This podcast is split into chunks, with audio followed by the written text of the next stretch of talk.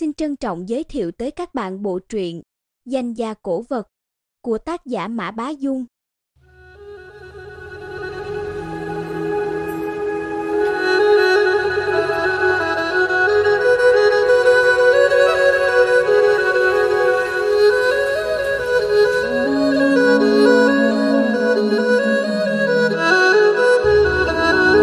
Chương 10 Tung tích chiếc chóe cuối cùng Tôi lại bên cửa sổ, nhìn qua tấm kính vẫn bụi bẩn, cách vách là phòng thẩm vấn, Dược Bất Thị ngồi sau bàn, mặc áo số, nhắm mắt bất động. Thẩm Vân Sâm bước đến cạnh tôi, vẻ mặt nghiêm nghị, tay lặng lẽ lần một chuỗi tràng hạt gỗ liêm. Cậu nói chuyện với ông Vũ rồi à? Vâng, vừa nói chuyện hôm qua, ông ấy sẽ chỉ huy Minh Nhãn Mai Hoa phản công. Thẩm Vân Sâm thở phào, chuyện này đúng là phải có ông ấy đứng ra mới được, bằng không chưa chắc tôi đã chèo chống nổi. Đám người đó ai ai cũng có quan hệ lợi ích sâu sắc với thế lực của lão Triều Phụng, chẹt đường kiếm tiền cũng như giết cha giết mẹ của người ta ấy.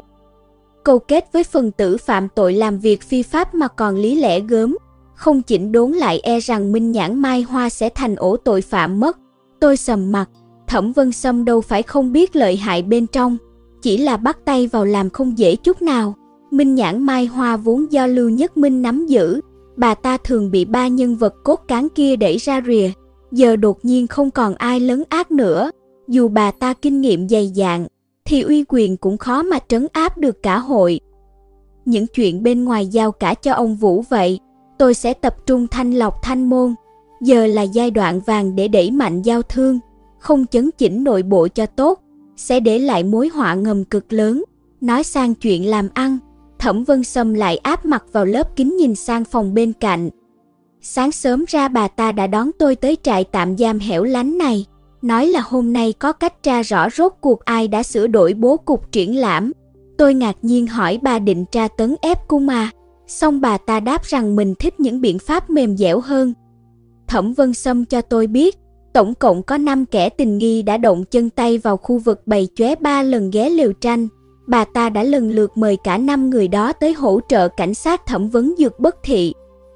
Bệ đặt ba lần ghé liều tranh đã bị sửa đổi từ loại mộng hương vòng xẻ rảnh ghép mép sang nêm ngựa phi. Đây là thay đổi đóng vai trò chủ chốt. Nêm ngựa phi có một đặc điểm là khi bên trên có vật nặng rơi xuống, nêm gỗ sẽ trượt ra cùng một tiếng cạch rất nhẹ. Thực ra là hai tiếng, Trước là tiếng nêm trượt đi trong rãnh, sau là tiếng nêm rời ra khỏi rãnh. Rất đặc biệt, khác hẳn những kiểu mộng khác. Tôi gài sẵn thoại cho dược bất thị rồi, cứ theo đúng lời thoại mà thẩm vấn, tên nội gian ác sẽ lộ ra. Thẩm Vân Sâm nói hơi khó hiểu, nhưng nghĩ kỹ lại tôi lập tức hiểu ra chỗ xảo diệu bên trong. Đây là một cái bẫy cực kỳ khéo léo. Trong lời cung khai đã được dược trước, dược bất thị sẽ vô tình tiết lộ, khi chạm vào làm đổ chiếc chóe, anh ta nghe thấy một tiếng cạch rất lạ, dù thực ra chưa chắc anh ta đã nghe được. Nếu là kẻ vô tội, sẽ mặc nhiên cho rằng bệ đỡ dùng mộng sẽ rảnh ghép mép, không nghĩ ngợi gì nhiều. Nhưng nếu là kẻ nội gián, biết rõ bệ đỡ đã bị sửa đổi, có tật giật mình, nghe nói tới tiếng cạch sẽ đoán ra ngay là do nêm ngựa phi rời ra, ắt hết sức căng thẳng. Âm thanh ấy quá đặc biệt, nếu dân trong nghề nghe được chuyện này thì rất dễ bại lộ. Phản ứng của người biết và không biết nội tình trước chi tiết này sẽ khác hẳn nhau. Chỉ cần nhìn nét mặt, có thể dễ dàng đoán được kẻ nào là nội gián, giống như một người bị lao phổi ho sù sụ ngoài đường. Người thường không biết nội tình sẽ điềm nhiên đi ngang qua, nhưng bác sĩ chữa trị cho bệnh nhân, nắm rõ bệnh tình người bệnh, sợ lây nhiễm sẽ vội vàng đeo khẩu trang vào Thế nên ai vừa thấy người bệnh nọ đã lật đật đeo khẩu trang thì chắc chắn là bác sĩ không sai vào đâu được. Cái bẫy này khéo ở chỗ khi một người bị thẩm vấn, ắt sẽ đề cao cảnh giác, cân nhắc lời lẽ, nhưng khi cho rằng mình là người thẩm vấn, ở vào vị thế có lợi hơn, kẻ đó sẽ mất cảnh giác, rất dễ nói hớ. Từ xưa biện pháp thẩm vấn đều là lấy trên ép dưới, Thẩm Vân xâm làm ngược lại, Kẻ phụ trách thẩm vấn thực ra lại là kẻ bị thẩm vấn mà không biết, có thể coi đây là một sáng kiến lớn. Tôi lại nhòm qua ô cửa kính, thấy Dược Bất Thị ngồi bất động trong phòng, trông rõ là một phạm nhân đã đi đến bước đường cùng. Trong màn kịch này, y là diễn viên xuất sắc nhất, bộ mặt vô cảm ấy có thể che giấu hết thảy cảm xúc trong lòng. Chẳng bao lâu sau cửa phòng mở ra, một người đàn ông bước vào. Anh ta là chuyên gia về đồ gỗ, không hề có kinh nghiệm thẩm vấn phạm nhân, nên khá rụt rè. Một cảnh sát cao to vạm vỡ đi cạnh anh ta, việc thẩm vấn sẽ do hai người họ phụ trách. Lý do phía cảnh sát đưa ra là vụ án này liên quan tới văn vật, có rất nhiều kiến thức chuyên ngành, cần chuyên gia tham gia chỉ đạo, nghe hết sức hợp tình hợp lý, nội gián không thể nghi ngờ được. Cuộc thẩm vấn bắt đầu, chủ yếu vẫn là viên cảnh sát cao to kia hỏi. Trước đó anh ta và Dược Bất Thị đã tập dược mấy lần. Tôi hỏi anh đáp, cứ y như thật vậy. Tất cả lời thoại đều đã được lên kịch bản từ trước. Hỏi được mấy câu thì âm thầm xoay sang các chi tiết chuyên môn. Viên cảnh sát quay sang nói, ôi chao, anh ta nói mấy chuyện này tôi không hiểu lắm. Anh là chuyên gia, hay anh hỏi tiếp nhé. Nhắc tới chuyên môn, người đàn ông kia hăng hái hẳn lên, liên tục hỏi han dược bất thị. Dược bất thị cũng đã chuẩn bị trước, bất luận đối phương hỏi gì, đều lái về cái bẫy đã giăng sẵn. Anh ta chính là vương nhị tiểu chăn trâu, phải dẫn quân Nhật vào vòng vây mai phục lộ quân. Lúc tôi làm đổ chóe sứ Thanh Hoa có nghe thấy tiếng lạch cạch, trước đục sau vang, rất lạ. Cuối cùng Dược Bất Thị cũng nói ra câu then chốt. Lẽ nào là tiếng va quệt vào bình phong khảm xà cừ đằng sau, người đàn ông kia biến sắc mặt, ghi nhoay nhoáy vào giấy rồi bắt đầu hỏi sang việc bình phong khảm xà cừ có bị quệt tróc ra không. Chắc không phải anh ta đâu, tôi nói. Thẩm Vân Sâm thở hắt ra, may mà không phải, cậu ta là một trong những chuyên gia nghiên cứu về đồ gỗ minh thanh giỏi nhất của chúng tôi đấy, nếu là nội gián thì thanh môn tổn thất to. Nói rồi bà ta ấn công tắc, một ngọn đèn đỏ được lắp kín đáo trong phòng thẩm vấn lóe lên. Viên cảnh sát thấy vậy bèn bảo chuyên gia nọ, chúng ta nghỉ một lúc đã, nói rồi dẫn anh ta ra. Cậu ta sẽ được cảnh sát dẫn sang phòng nghỉ bên cạnh, đợi ở đó tới khi tất cả năm người thẩm vấn xong. Thẩm Vân Sâm giải thích, tôi gật đầu, cách sắp xếp này vô cùng kín kẽ. Nếu năm người này phát hiện ra những người khác cũng tham gia thẩm vấn, có thể sẽ xin lòng hoài nghi, nên bắt buộc phải cách ly riêng trước khi kết thúc. Chẳng mấy chốc người thứ hai cũng đến, viên cảnh sát cao to lại diễn vở kịch kia lần nữa, cảm giác như thế thời gian đang chảy ngược vậy. Chưa đầy một tiếng đã thẩm vấn xong bốn người, biểu hiện của họ đều hết sức bình thường, không có phản ứng gì đặc biệt với tiếng cạch trong lời khai. Nếu người thứ năm cũng vậy thì chiếc bẫy dày công sắp đặt này đi tông. Tôi và Thẩm Vân Sâm nhìn nhau, lòng đầy lo lắng. Người thứ năm là một cậu chàng sáng sủa, tóc rẽ ngôi sống mũi cao, cử chỉ khá tao nhã. Họ Tăng, cậu ta từng học thiết kế nội thất tại Italy, sau khi về nước thì lọt mắt xanh nhà họ Thẩm, làm việc trong viện thiết kế trực thuộc. Vừa bước vào phòng, cậu ta đã ngồi vắt chân, đang hai tay vào nhau đặt trên đầu gối, trông rất thông dong. Viên cảnh sát to cao hỏi han một lượt theo thông lệ rồi mời cậu ta hỏi. Cậu tăng quan sát dược bất thị một hồi, vẻ thích thú. Anh là cậu cả đã đi du học của nhà họ dược đấy hả? Phải. Chóe sứ Thanh Hoa ấy thực ra là của nhà anh à. Người nhà có nói gì anh không? Dược bất thị ngẩng lên, lạnh lùng nhìn thẳng vào cậu ta. Tăng cười, tôi hiểu rồi, anh chướng tính thế này nên người nhà mới đẩy anh ra nước ngoài, quay sang bồi dưỡng dược bất nhiên chứ gì. Câu này rõ ràng là gây hấn, Tăng có vẻ thích chế nhạo dược bất thị, nói năng chẳng chút nể nang gì. Cuối cùng viên cảnh sát buộc phải ra mặt ngăn lại, dục cậu ta mau nói vào chủ đề chính. Trong lĩnh vực chuyên môn, Tăng rất có trình độ, hỏi liền mấy câu, vừa chuẩn xác vừa lợi hại. Thẩm Vân Sâm thì thầm bảo tôi, những câu hỏi này nghe thì bình thường, nhưng thực ra đều có cạm bẫy.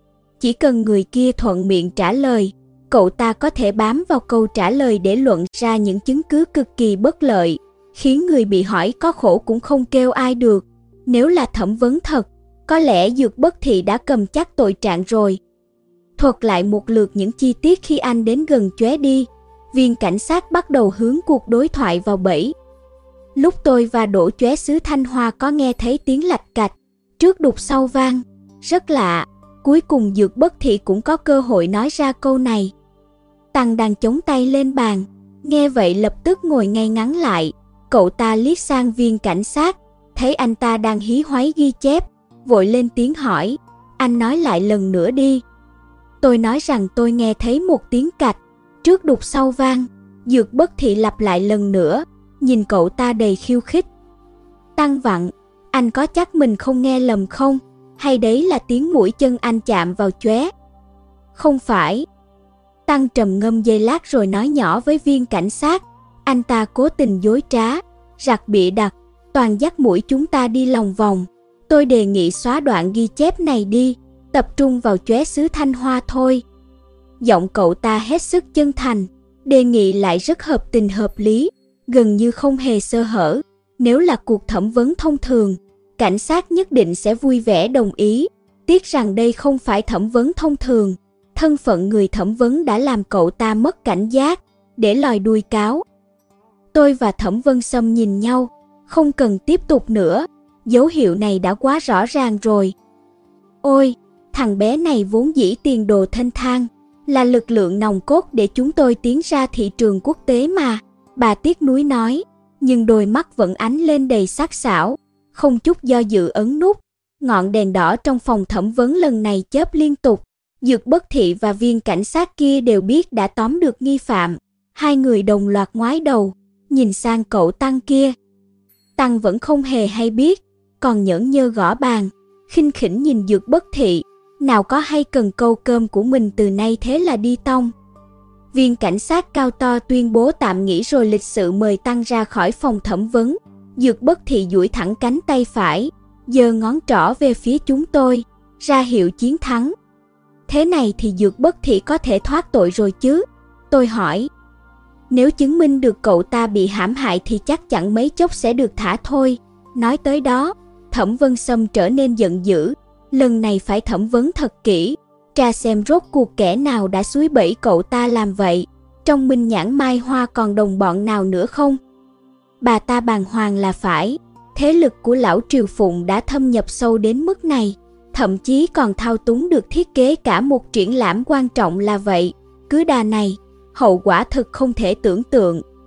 Hai chúng tôi bước ra khỏi phòng cách ly, vừa hay chạm mặt dược bất thị được dẫn ra. Tôi bước lên trước, phấn khởi bảo anh ta, lần này tóm được con cá to rồi, anh sẽ rửa sạch tội trạng thôi. Nghe tin tốt, gương mặt dược bất thị vẫn lạnh tanh không chút vui mừng. Anh ta chậm rãi lắc đầu, tay họ tăng này có vấn đề. Dĩ nhiên là có vấn đề rồi, bằng không sao lại bắt cậu ta. Ý tôi là trạng thái tinh thần cậu ta có vấn đề, cậu cũng nghe thấy rồi đấy. Ngay từ đầu cậu ta đã vô cớ khiêu khích tôi, thật khó hiểu. Tôi và cậu ta trước đây chưa từng giao thiệp, dù có ở hai phe đối nghịch cũng chẳng đến mức như quân thù quân hằng vậy. Biết đâu tính tình cậu ta vốn đáng ghét như thế thì sao? Tôi đoán.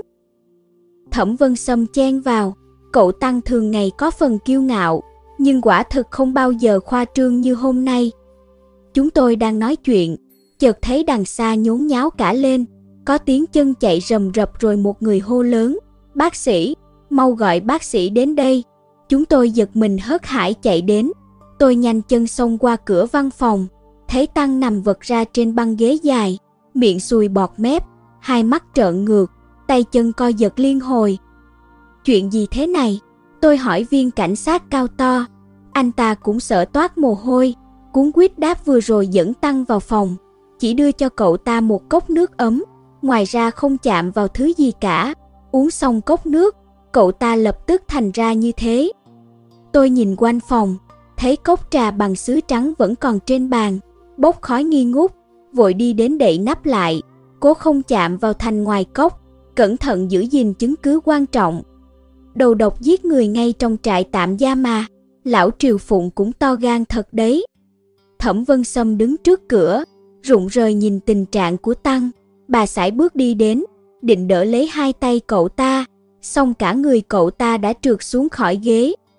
Cũng may vụ án xảy ra ngay trong trụ sở công an nên chỉ hơn một phút sau, bác sĩ pháp y và mấy cảnh sát hình sự đã lật đật chạy đến, phong tỏa hiện trường, kiểm tra tình hình người bị hại, xử lý thành thạo đâu ra đấy.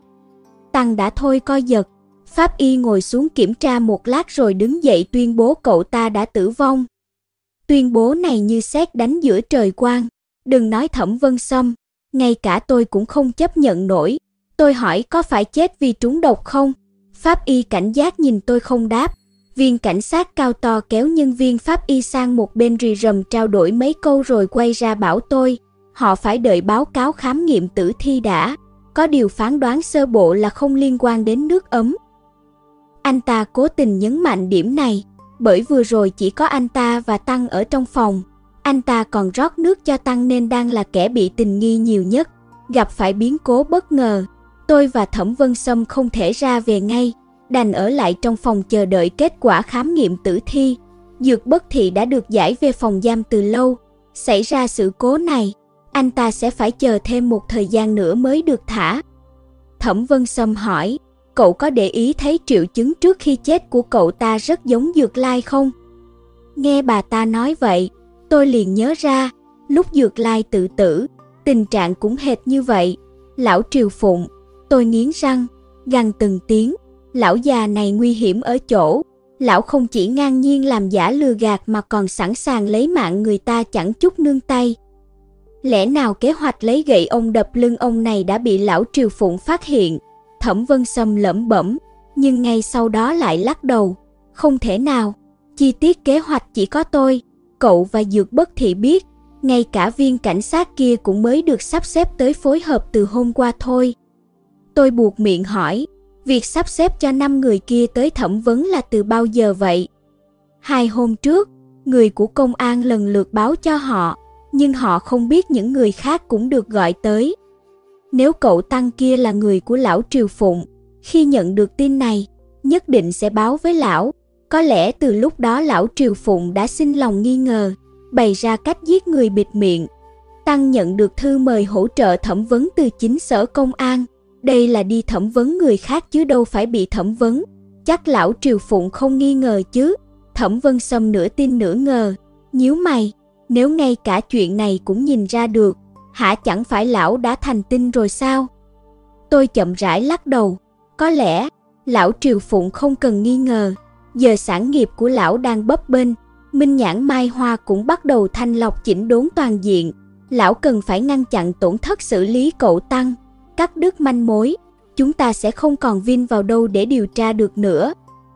Ý cậu là ngay từ đầu lão Triều Phụng đã định giết cậu ta bịt miệng rồi ư? Thẩm Vân Sâm trợn tròn mắt, tay run run. Bà ta là người giỏi kinh doanh buôn bán nhất trong Minh Nhãn Mai Hoa, nhưng lại hiếm khi phải đối diện những việc thế này. Có thể lắm. Tôi nhèo mắt, thủ đoạn của lão Triều Phụng, tôi đã quá rành rẽ. Lão ta cực kỳ đa nghi, ngay thuộc hạ cũng chia ra để trị, phân thành năm chi phái, không ngừng đấu đá lẫn nhau. Nếu có gì nguy hiểm, lão sẵn sàng hy sinh một chi phái để bảo toàn những chi còn lại, như thạch sùng đứt đuôi. Huống hồ tăng chỉ là một quân cờ, lão đương nhiên muốn vứt lúc nào thì vứt. Nhìn từ cái chết của cậu ta, đủ biết Minh Nhãn Mai Hoa muốn ra soát chỉnh đốn không hề dễ dàng như trong tưởng tượng, nhất định sẽ dấy lên gió tanh mưa máu. Chẳng trách cụ Lưu Nhất Minh mãi không dám xuống tay, bởi thật sự có thể chết người. Đúng như Thẩm Vân Sâm nói với tôi trước kia, thời bây giờ, mọi thứ đều phải xem xét dưới góc độ lợi ích. Muốn nói đến lý tưởng, đạo đức, tín ngưỡng thì cứ việc, nhưng một khi dính đến lợi ích, thái độ sẽ thay đổi hẳn. Chặt đứt đường làm ăn của người khác cũng bằng giết cha giết mẹ người ta, họ lại chẳng liều mạng với mình. Thẩm Vân Sâm và tôi cùng cười nhăn nhó, trận này chẳng biết chúng tôi thua hay thắng nữa. Ba tiếng sau, báo cáo giám định pháp y được đưa ra, nạn nhân trước đó đã nuốt một viên nang có chứa cyanua, sau khi uống nước ấm, viên nang tan ra, cyanua ngấm vào dạ dày dẫn tới tử vong. Đồng thời pháp y cũng chỉ ra rằng, dù không uống nước ấm, viên nang cũng sẽ hòa tan trong vòng vài tiếng đồng hồ, cũng có nghĩa khi Tăng bước ra khỏi cửa, số phận cậu ta đã được định sẵn. Trong cái rủi có cái may là đã loại trừ được khả năng người trong sở công an đầu độc, mọi người đều thở phào, bằng không đây lại thành vụ án long trời lỡ đất rồi. Quá trình điều tra sau đó rất phức tạp, phải kiểm tra ở nhà Tăng còn viên nang nào nữa không? Mấy ngày gần đây cậu ta đi những đâu, thường tiếp xúc với những người nào, là người đứng đầu thanh môn. Thẩm Vân Sâm có quyền lên tiếng nhất trong việc này, nên bà ta đã chủ động trao đổi với cảnh sát. Về phần dược bất thị, chúng tôi đã bảo lãnh cho anh ta tại ngoại chờ xét xử. Hay tin cậu Tăng chết, dược bất thị không khỏi kinh ngạc. Anh ta nói Tăng tự dưng gây sự với mình trong lúc thẩm vấn, có lẽ muốn truyền đạt gì đó, tiếc rằng giờ đã chẳng thể hỏi cậu ta cho ra nhẽ nữa. Bà Sâm đã cùng cảnh sát tới nhà và phòng làm việc của cậu ta rồi, biết đâu lại tìm được manh mối gì đó. Tôi nói. Dược bất thị cười nhạt, lão Triều Phụng đã định đầu độc cậu ta thì đời nào còn để lại sơ hở lộ liễu như vậy nữa. Chỉ tổ phí công thôi. Vất vát được chút nào hay chút nấy, nghĩ theo hướng lạc quan thì ít nhất đã lại nhổ được một cây đinh của lão Triều Phụng trong minh nhãn mai hoa. Dược bất thị nhún vai, vẻ không đồng tình. Chúng tôi vừa nói vừa rời sở công an, bước ra khỏi cửa, dược bất thị dừng lại, bảo tôi đợi một chút rồi nhắm nghiền mắt ngẩng cao đầu, hít sâu một hơi thả lỏng người. Gương mặt anh ta hiện lên vẻ ngây ngất hiếm thấy, có điều chỉ trong một thoáng đã trở về với bản mặt lạnh nhạt vốn có. À phải, tôi vẫn chưa cảm ơn anh. Tôi ấy nấy nói, việc ở Hàng Châu suy cho cùng là anh ta hy sinh bản thân để cứu tôi, tự chui đầu vào trồng, để tôi được tự do tiếp tục điều tra. Dược bất thị nhìn tôi, tốt nhất là cậu nên tra ra manh mối có giá trị tương đương đi. Tôi hỏi dược bất thị tiếp theo đây anh định đi đâu? Phúng viếng Lưu Nhất Minh hay thăm Hoàng Khắc Vũ? Hay là về nhà họ dược nghỉ ngơi trước đã? Dù sao giờ ai cũng biết anh ta đã về nước, chẳng cần phải giấu giếm nữa. Ngờ đâu dược bất thị búng tay đánh tách, buông ra ba chữ, tứ hối trai. Sao anh ta lại muốn tới đó? Tôi nghĩ ngợi đoạn nói, được thôi. Hai chúng tôi về cửa tiệm của tôi, đang loay hoay mở cửa thì thiếm vương hàng xóm lại ló đầu ra, vồn vã hỏi han Này Nguyện ơi, lần trước hai cô kia có đánh nhau không? Làm tôi dở khóc dở cười. Bước vào phòng, tôi quét tước qua quýt một lượt, mở cửa cho thông gió, phủi sạch bụi bặm trên mặt quầy rồi tiện thể sạc pin cho chiếc điện thoại di động vẫn quẳng ở nhà. Dược bất thị nhìn quanh ngó quất, nhận xét, cậu đúng là không biết làm ăn. Về sau tôi sẽ lên cho cậu một bản kế hoạch kinh doanh. Tôi nhăn nhó cười đáp mình làm gì có thời gian trông nom cửa hàng. Mấy tháng nay toàn vào sinh ra tử thôi. Đấy là tôi nghĩ cho tương lai của cậu thôi. Một cửa hàng nhỏ thì lời lãi được bao nhiêu? Phải nhập vào một hệ thống lớn mới được. Đợi đã, anh định bán tôi đấy à? Thẩm Vân Sâm là người có đầu óc và tầm nhìn kinh doanh nhất trong Minh Nhãn Mai Hoa. Tôi đã trao đổi với bà ta rồi, có thể sẽ trở về giúp đỡ bà ta. Tứ hối trai của cậu sau này cũng nhập luôn vào hệ thống ấy mà đẩy mạnh phát triển. Dược bất thị nghiêm túc đề nghị. Thẩm Vân Sâm kết hợp với dược bất thị có vẻ khá phù hợp, chưa chừng lại gây dựng nên một đế chế buôn bán cổ vật lớn cũng nên, nhưng tôi không ham hố mấy chuyện này. Được rồi, chuyện này để sau hẳn nói, chúng ta lo việc trước mắt đã. Tôi kéo ghế cho anh ta ngồi rồi đi đun nước. Dược bất thị gật gù, cậu nói phải, dù sao có bàn cậu cũng chẳng hiểu, tới lúc đó cứ nghe theo sắp xếp là được. Tôi đỡ tráng, vào việc chính đi, vào việc chính đi. Dược bất thị ở trong tù đã nghe chuyện tôi đại náo trại tế liễu, nhưng chỉ biết láng máng, không nắm được đầu đuôi và các tình tiết cụ thể. Lại thêm từ sau khi về Bắc Kinh, tôi đã nghe được một đống bí mật từ Kido Kana, thư viện và ông Hoàng Khắc Vũ, đang cần tìm người sắp xếp lại hộ. Dược bất thị là lựa chọn phù hợp nhất. Nghĩ kỹ lại thì, đi được đến ngày hôm nay không phải nhờ công của tôi, tôi chỉ là chân chạy thôi. Công thần thực sự là dược bất thị, nếu không phải anh ta khăng khăng đòi tôi hợp tác, tới vệ huy vén một góc bí mật bộ chóe lên, có lẽ tôi đã sồng sộc chạy đi gặp lão Triều Phụng thật rồi, tới lúc đó sự tình sẽ thế nào, tôi thực không dám tưởng tượng, nhưng nhất định là thê thảm hơn hiện giờ. Thế nên tôi không chút giấu giếm, kể lại tỉ mỉ mọi chuyện cho anh ta nghe, từ nhà hàng Khánh Phong đến bác Doãn ở Thiệu Hưng, từ hứa tính thời minh tới mốc định vị trong bộ chóe, chỉ duy nhất không nhắc tới vấn đề vai vế, bởi chuyện đó không liên quan tới thuyền phu cu cu, nói ra chỉ thêm khó xử. Thật khó tưởng tượng nếu Dược Bất Thị biết luận vai vế mình phải gọi tôi bằng chú, anh ta sẽ có thái độ ra sao? Giờ những thông tin tôi nắm được quá mức lộn xộn, đầu óc tôi đã rối lên không sao sắp xếp lại được, đành cậy vào tư duy sáng sủa của Dược Bất Thị để tìm ra đột phá, tính xem bước tiếp theo nên làm gì. Nghe tôi kể xong, Dược Bất Thị nhắm mắt, trầm tư suy nghĩ hồi lâu. Tôi biết tâm trí anh ta đang hoạt động với cường độ cao nên cũng không quấy rầy mà đứng dậy pha hai chén trà Hoàng Sơn Mao Phong. Trà vốn có sẵn trong tiệm, trông thấy nó, tôi nhớ ngay tới chuyện ở trại tế liễu. Ban đầu Liễu Thành Thao còn định đánh lừa để tôi tưởng rằng đang ở Hoàng Sơn. Chẳng biết đã bắt được Liễu Thành Thao hay chưa, tên này rất liều lĩnh, nếu bị dồn vào đường cùng chuyện gì y cũng dám làm. Dược bất thị bưng chén trà lên, thổi lá trà nhấp một ngụm rồi hỏi có cà phê không? Tôi chổng mông lục tủ hồi lâu mới moi ra được non nửa hộp chẳng biết còn lại từ bao giờ. Dược bất thị trông mặt cuộc cả hứng, bảo thôi. Anh ta bảo tôi, để tôi liệt kê cho cậu. Nhà hàng Khánh Phong là một manh mối, nhà họ Dược là một manh mối, bộ chóe thanh hoa vẽ tích cổ là một manh mối, thuyền phu cu cu cũng là một manh mối, còn cả hành tung của Izumi Dakunio, sự thay đổi của cơ thiên quân, những thăng trầm của nhà họ hứa các cậu, tất cả cứ xoắn suýt vào nhau, muốn gỡ ra từng mối thực sự rất khó.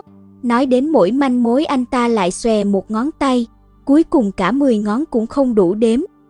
Tôi rầu rĩ gật đầu, gần đây tôi thu được quá nhiều tin tức, đầu sắp nổ tung đến nơi, ban đầu thì khổ vì quá ít manh mối, chẳng biết bắt đầu từ đâu, giờ phát hiện được quá nhiều manh mối cũng chẳng hay hóm gì, càng thêm rối. Dược bất thị lại nói, trong quản trị kinh doanh, có nguyên tắc the sơ, thần thoại Hy Lạp kể rằng, vua đảo Crete cho xây nên một mê cung cực kỳ phức tạp, ở chính giữa mê cung là con quái vật đầu bò mình người tên to vô số anh hùng quyết tâm xông vào, xong đều bị lạc lối trong đó, cuối cùng làm mồi cho quái vật. Về sau có một chàng trai tên Theser, cầm theo một cuộn chỉ tìm đường vào mê cung tiêu diệt quái vật, rồi bất luận cảnh trí xung quanh thay đổi ra sao, anh ta lại lần theo sợi chỉ đã rải rời khỏi mê cung an toàn. Tôi hiểu ra ngay điều anh ta muốn truyền đạt, ý anh là phải nắm bắt mâu thuẫn chủ yếu, buông bỏ những mâu thuẫn thứ yếu hả? Đúng thế, khi đứng trước một mớ những sự việc lộn xộn, cậu phải lọc ra được phần quan trọng nhất, luôn bám sát sợi chỉ, bằng không cái gì cũng muốn quản, cái gì cũng muốn lo, cuối cùng sẽ chỉ lạc trong mê cung không ra nổi, dược bất thị đỉnh đạt giảng giải như đang dạy học. Ân oán cụ ở nhà hàng Khánh Phong, bốn câu chuyện của ông tôi, ân oán giữa nhà họ hứa và cơ thiên quân, đều là thứ yếu. Giờ việc quan trọng nhất là gì nào? Màu trục vớt thuyền phu cu cu lên, đừng để lão triều phụng nẫn tay trên. Nghe anh ta nói vậy, tôi chợt thấy tư duy sáng sủa hẳn ra. Quả đúng thế, chỉ cần nắm chặt vấn đề then chốt là thuyền phu cu cu, những chuyện khác có thể giải quyết dễ dàng. Lỡ như để người Nhật trục vớt được thì dù tôi có tra ra rõ ràng tới đâu cũng vô ích. Dược bất thì nói, thế nên việc quan trọng nhất hiện giờ là cậu mau tổ chức ra biển trục vớt thuyền phu cu cu. Tôi sực nhớ ra, cũng tới lúc gọi điện cho đới Hải Yến rồi. Nếu cô thuận lợi tìm ra tọa độ thuyền đắm thì mâu thuẫn chủ yếu của chúng tôi đã giải quyết được quá nữa. Tôi báo với Dược Bất Thị một tiếng rồi ra ngoài, tìm một nơi gọi được điện thoại đường dài, gọi cho đới Hải Yến. Đới Hải Yến bắt máy rất nhanh, tôi đã tham vấn một giáo sư chuyên ngành thiên văn, bản thân cũng tự thử nghiệm, về cơ bản đã nắm được nguyên lý thuật khiên tinh rồi. Là thế nào cơ? Tôi siết chặt ống nghe, hỏi dồn, như anh đã biết, thuật khiên tinh lấy góc sao làm mốc định vị, còn về phần đo lường góc thế nào thì người xưa có một bộ công cụ chuyên dụng gọi là bản khiên tinh. Đó là cái gì? Tôi lục tìm được bản vẽ trong thư viện rồi. Thực ra đó là 12 miếng gỗ vuông làm bằng gỗ muôn hảo hạng, kích thước các miếng khác nhau, miếng lớn nhất mỗi cạnh 24cm, gọi là bản 12 lóng, miếng sau ngắn hơn miếng trước 2cm, miếng nhỏ nhất mỗi cạnh chỉ có 2cm, gọi là bản một lóng, lại dùng ngà voi làm thành một khối lập phương nhỏ, khuyết bốn góc, độ dài bốn đoạn khuyết lần lượt là 1 phần tư, 1 phần 2, 3 phần tư và 1 phần 8 của một lóng tay. Tôi không giỏi các môn tự nhiên, càng nghe càng mông lung, bèn hỏi dùng thứ đó xác định vị trí thế nào.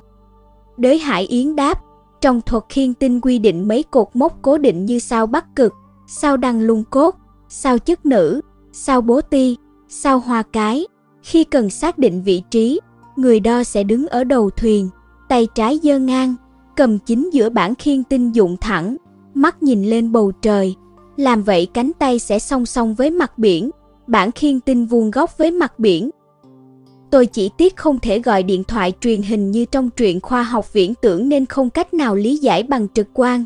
Đới Hải Yến cũng hiểu điều đó, bèn kiên nhẫn giải thích, ví như muốn đo sao chức nữ nhé, thì cứ giơ tay đúng tư thế ấy, sao cho cạnh trên bản khiên tinh nhắm vào sao chức nữ. Trước hết dùng miếng tám lóng, cao quá, đổi thành miếng 7, vẫn cao, lại đổi sang miếng 6 thì vừa in, buộc một sợi chỉ vào đầu trên bảng 6 lóng, kéo đến vai, vậy là bản khiên tinh, sợi chỉ và cánh tay tạo thành một tam giác vuông, mà sợi chỉ là cạnh huyền. Dùng bản mấy lóng thì góc giữa mặt biển và sao sẽ là chừng ấy lóng. Phần lẻ phía sau có thể dùng khối vuông khuyết góc để thể hiện. Tôi sực vỡ lẽ, tính được độ cao của sao thì có thể tính ra vĩ độ rồi. Chính xác, ví như nói đông bắc sao chức nữ 11 lóng mặt nước có nghĩa là trước hết anh dùng la bàn xác định hướng đông bắc, sau đó lại dùng bản khiên tinh đo độ cao của sao chức nữ. Nếu dùng bản 11 lóng mà cạnh trên trùng với sao chức nữ, cạnh dưới trùng với mặt biển, chứng tỏ là vị trí chính xác. Nếu không được như vậy, anh phải đi tiếp. Tôi mở cờ trong bụng, gần như không nén nổi vui mừng. Té ra kỹ thuật của các bậc tổ tiên lý thú đến vậy. Những thuật ngữ rắc rối khó hiểu như sách trời. Qua lời giải thích của đế Hải Yến đã trở nên tinh diệu lạ thường. Thực ra thứ này không chỉ có tác dụng xác định vị trí mà còn là một chỉ dẫn để tìm đường trên biển. Ví như sao Bắc Cực nằm ở hướng chính Bắc, ngày đầu tiên anh đo độ cao là 4 lóng, ngày thứ hai 3 lóng, chứng tỏ thuyền đang đi về hướng chính Nam. Sao chức nữ ở hướng Đông Bắc ngày đầu tiên cao 6 lóng, ngày thứ hai cao 5 lóng thì nhất định con thuyền đang nhằm thẳng hướng Tây Nam. Nguyên lý đo đạc này rất gần với kính lục phân, chẳng qua không chính xác bằng thôi. Vậy cơ long ra biển dùng giáp mão kim 6 canh là nghĩa làm sao? Kim ý chỉ đường thủy, người xưa dùng kim chỉ nam để chỉ hướng khi đi biển, nên tục gọi là đường kim.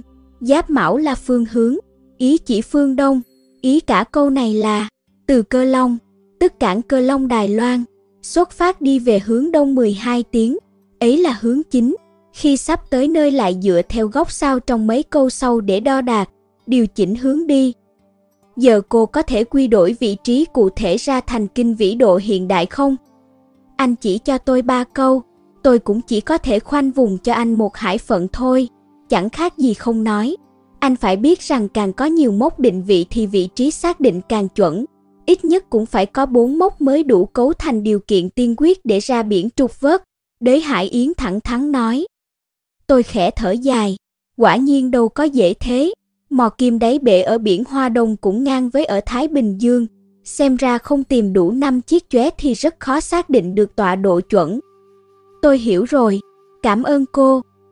Đừng quên giao hẹn giữa hai chúng ta đấy nhé. Nếu anh định ra biển thì phải cho tôi theo. Đới Hải Yến nhắc. Chắc chắn, chắc chắn rồi. Nghe giọng anh là thấy đãi bôi rồi. Đới Hải Yến nói toạc móng heo, không chút nể nang. Làm gì có chuyện, người nhà họ hứa chúng tôi xưa nay chưa bao giờ lừa ai bằng không cứ để xét đánh chết. Tôi thề độc. Nói dối và sấm sét chẳng liên quan gì nhau cả. Tôi cần một lời bảo đảm chắc chắn hơn thế. Tôi bảo hay là thế này, tôi viết giấy cam đoan, công chứng đàng hoàng rồi gửi cho cô nhé. Đế Hải Yến nghĩ ngợi rồi đáp, cũng được đấy. Tôi đúng là không sao hiểu nổi cô ta. Quay trở về, tôi thông báo ngay tin mới nhận được cho Dược Bất Thị. Dược Bất Thị tỏ vẻ tán thưởng, Kỹ thuật khiên tin này hay đấy, rất khoa học. Trình độ khoa học kỹ thuật thời Minh mà nghĩ ra được cách tinh diệu như vậy đúng là không phải vừa đâu. Đế Hải Yến có phải cô gái lần trước từng giúp cậu phá giải bí mật trong thanh minh thượng hà đồ không? Đúng rồi. Nếu cậu lý trí và suy nghĩ có trình tự được như cô ấy thì chúng ta đã bớt phải đi lòng vòng rồi. Nhìn bản mặt nghiêm nghị của anh ta, tôi thầm nghĩ nếu tôi nói với anh sự thật về vai vế, thì liệu anh còn vênh cái mặt lên với ông chú này được không? Ôi thôi, việc chính còn chưa xong, so đo mấy chuyện vai vế này làm gì? Tôi sắp xếp lại suy nghĩ rồi nói, giờ vấn đề hiện tại là chúng ta làm sao tìm được hai chiếc chóe còn lại, không tìm được thì không có mốc định vị, không có mốc định vị thì không ra biển được. Chuyện này chắc chắn Dược bất nhiên biết, nếu hắn chịu nói thì đỡ biết bao. Nghe nhắc đến em trai, Dược bất thị cười nhạt, nó đã không muốn nói thì đừng hòng ai lay chuyển được, thằng em tôi một lòng một dạ đi theo lão triều phụng rồi. Ừm, cũng không hẳn đâu, Dược bất nhiên giấu nhẹm lão triều phụng chuyện đã gặp tôi ở miếu đường vương Hàng Châu, lúc ở trại tế liễu, hắn cũng giúp tôi rất nhiều. Tôi cứ có cảm giác, Dược bất nhiên không hẳn là cùng một bè với lão triều phụng. Đó là vì cậu vẫn còn giá trị lợi dụng, cuối cùng trại tế liễu bị tiêu diệt, nó là người lợi nhất còn gì. Dược bất thị làm tôi cứng họng, giọng anh ta lạnh băng, cậu bơn bớt ảo tưởng đi, phải nhìn thẳng vào sự thật, đừng nhân nhượng với kẻ địch. Tôi chẳng có cách nào phản bác anh ta, đành thở dài. Cả tuần sau đó trôi qua trong bận rộn mà yên ả, cảnh sát tập trung lục soát nhà Tăng, quả nhiên chẳng thu được manh mối gì có giá trị. Trái lại Minh Nhãn Mai Hoa dưới sự lãnh đạo của Hoàng Khắc Vũ và Thẩm Vân Sâm rầm rộ ra quân, lại thêm cục trưởng lưu từ phía ban ngành chức năng phối hợp, bắt đầu tiến hành thanh lọc thị trường văn vật. Cảnh sát kiểm tra và niêm phong một loạt tiệm đồ cổ, bắt không ít băng nhóm làm đồ giả và buôn lậu văn vật, thậm chí còn gỗ cổ 7-8 toán trộn mộ. Mười mấy tờ báo chuyên ngành và đại chúng đều đăng bài chuyên đề, truyền thông nước ngoài cũng quan tâm, thậm chí ngay cả bản tin thời sự của Đài Trung ương cũng góp tiếng nói, thanh thế rất lớn. Những kẻ xui xẻo này đa phần đều có tên trong tập danh bạ của trại tế liễu, phía cảnh sát cứ theo đấy mà lần, lại có minh nhãn mai hoa hỗ trợ về chuyên môn, thế như trẻ tre, bắt đầu trúng đó, thành quả bên này càng huy hoàng, thế lực của lão triều phụng càng tổn thất. Dù đợt tấn công này không thể trừ tận gốc thế lực của lão thì cũng khiến nó tổn hại nặng nề. Đúng như đạo lý xưa nay trong giới cổ vật, đồ giả sở dĩ muốn phỏng theo đồ thật là vì chính bản thân nó cũng cho rằng đồ thật tốt hơn đồ giả. Bởi vậy thế lực làm hàng giả có lớn mạnh đến đâu cũng không được quang minh chính đại, mãi mãi phải lẫn lúc trong bóng tối. Việc làm ăn trong bóng tối của lão Triều Phụng phất lên như diều gặp gió, nhưng chỉ cần lôi ra ngoài ánh sáng là cơ đồ ấy sẽ tan biến như băng tuyết. Sự thật là lòng chính trực trong tim, dù có lúc suy yếu, có lúc ngủ quên, nhưng đó là lẽ phải, là chính đạo. Nếu thật giả giao tranh, cuối cùng nhất định ta không thể thắng chính. Chuyện này chẳng liên quan gì tới thế lực hay thủ đoạn cả, mà là lẽ trời. Trong một tuần này, tôi một mặt nhờ Kido Kana thu thập thêm tài liệu từ phía Nhật Bản, một mặt tập trung vào các manh mối hồng tìm hai chiếc chóe còn lại. Phương Chấn nói đã báo cáo lên trên, xin ý kiến về việc trục vớt con thuyền. Nhưng tất cả công tác chuẩn bị này đều phải có tiền đề là tôi tìm được mốc định vị chính xác. Ngày nào tôi cũng gọi điện đến Nam Sương, tinh thần bác Doãn coi như đã ổn định, cả ngày chỉ nằm bò ra bàn thao tác, chẳng có thay đổi gì. Dược bất thị thì lặng mất hút chẳng thấy tâm hơi, không biết bận biểu chuyện gì. Kẻ này chẳng mấy thiết tha với các quan hệ cá nhân, nếu không có việc gì thì cũng chẳng buồn giao thiệp. Hôm nay tôi đang ngồi thần ra trước tấm bảng đen vẽ đầy những vòng tròn và đường nối trong tiệm. Tôi mượn bản từ trường tiểu học bên cạnh, viết tất cả những manh mối và nhân vật đã biết lên đó, rồi nối với nhau, nhằm sắp xếp lại suy nghĩ cho sáng rõ. Những chuyện liên quan tới bộ chóe quá mức phức tạp, nào thì từ thời Minh, thời dân quốc, rồi liên quan tới cả Nhật Bản và Trung Quốc, bao nhiêu bí ẩn xung quanh nhà hàng Khánh Phong, mấy nhân vật thần bí đã mất tích cùng vụ án đầu Phật. Mỗi lần nghĩ tới tôi lại thấy đầu nhất như muốn nổ tung, một tấm bảng đen làm sao giải quyết nổi, phải dùng đến máy tính điện tử may ra. Đang chìm đắm trong mê cung không sao thoát ra được, chợt tôi thấy tủ kính trưng bày bên cạnh rung lên, mấy pho tượng Phật nhỏ bằng ngọc trong tủ rung rinh dịch khỏi vị trí ban đầu, như thể sắp xảy ra chuyện lớn vậy. Ông Phật dời chỗ, ắt có sự lạ. Tôi vội tì lên mặt tủ quầy, cúi đầu nhìn, quả nhiên chiếc điện thoại di động đặt trong tủ đổ chuông. Tôi cầm máy alo, đầu kia vang lên giọng yên yên. Ừm, anh, anh Nguyện à, từ sau khi biết chuyện vai vế, cách xưng hô của cô với tôi cũng có phần khang khác. Gần đây chúng tôi không gặp nhau, e khó xử.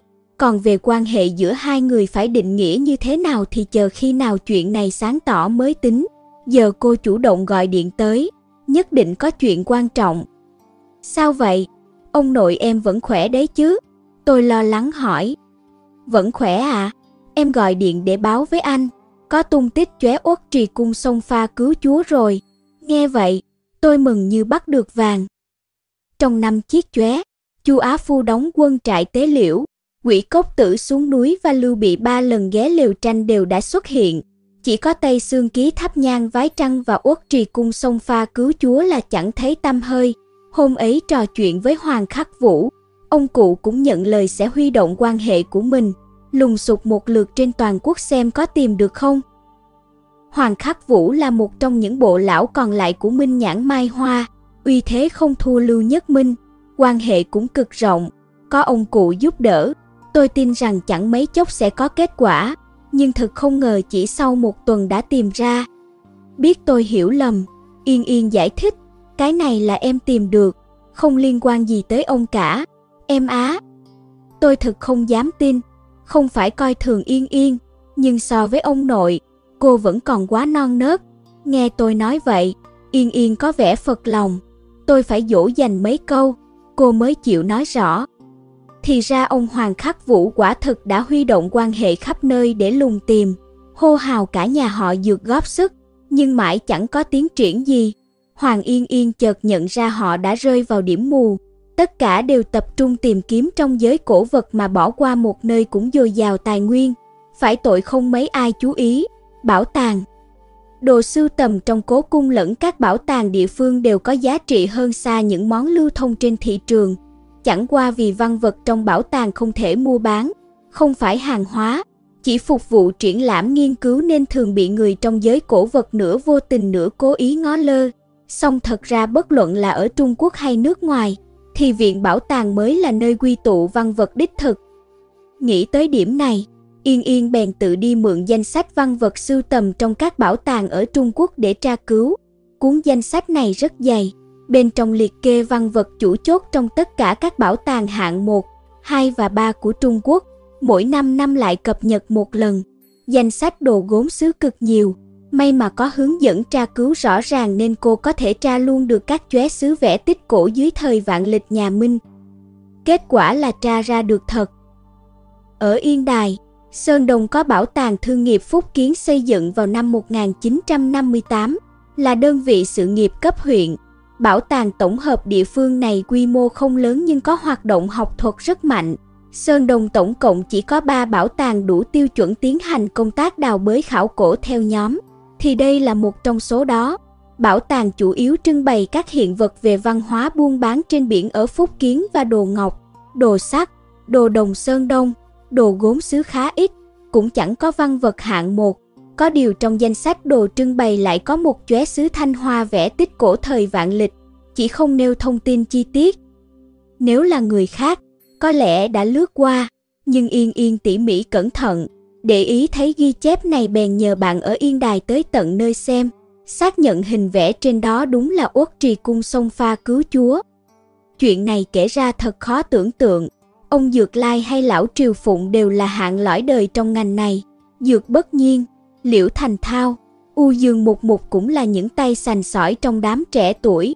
Bấy nhiêu cao thủ hàng đầu đánh nhau sức đầu mẻ tráng, thậm chí mất cả mạng để tìm bộ chóe.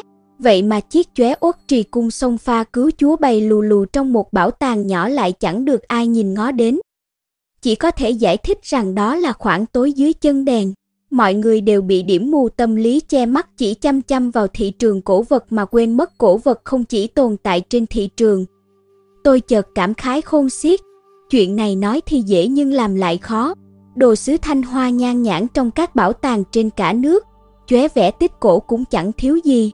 phải xác nhận từng đặc điểm một, cuối cùng mới chốt lại được bảo tàng thương nghiệp Phúc Kiến ở Yên Đài, hẳn là mất rất nhiều công sức. Yên Yên đã vất vả nhiều rồi. Cảm ơn em nhé, Yên Yên, tôi chân thành cảm tạ. Ừm, không có gì, việc em nên làm thôi mà. Giọng nói đầu kia hơi ấp úng, cô vội vã cúp máy. Tôi thở dài, Yên Yên vẫn đang trốn tránh, tôi cũng chưa biết phải giải quyết chuyện này ra sao, cảm thấy còn khó khăn hơn cả tìm thuyền phu cu cu nữa. Không nghĩ ngợi lung tung nữa, lo việc chính cái đã. Tôi lập tức báo cho Dược Bất Thị, hai chúng tôi mua ngay vé tàu chuyến gần nhất, chạy tới Yên Đài. Cậu phải tính trước xem tới nơi rồi thì làm thế nào. Dược Bất Thị chống cằm nhìn ra rặng cây chạy ngược ngoài cửa sổ, bảo tôi. Tôi ngồi trên ghế nhắm nghiền mắt, nghĩ kỹ mới thấy chuyện này đúng là hóc búa. Mục đích của chúng tôi không phải cái chóe, mà là mốc định vị trong chóe. Nhưng giờ nó đang là hiện vật trong bảo tàng. Đừng nói róc ra lấy mốc định vị, mà ngay muốn mở tủ kính sờ thử cũng phải báo cáo hết cấp này đến cấp khác. Chúng tôi không phải lão triều phụng, không thể làm chuyện trộm cắp mà phải đi theo lối chính thống. Ấy mới là vướng tay vướng chân.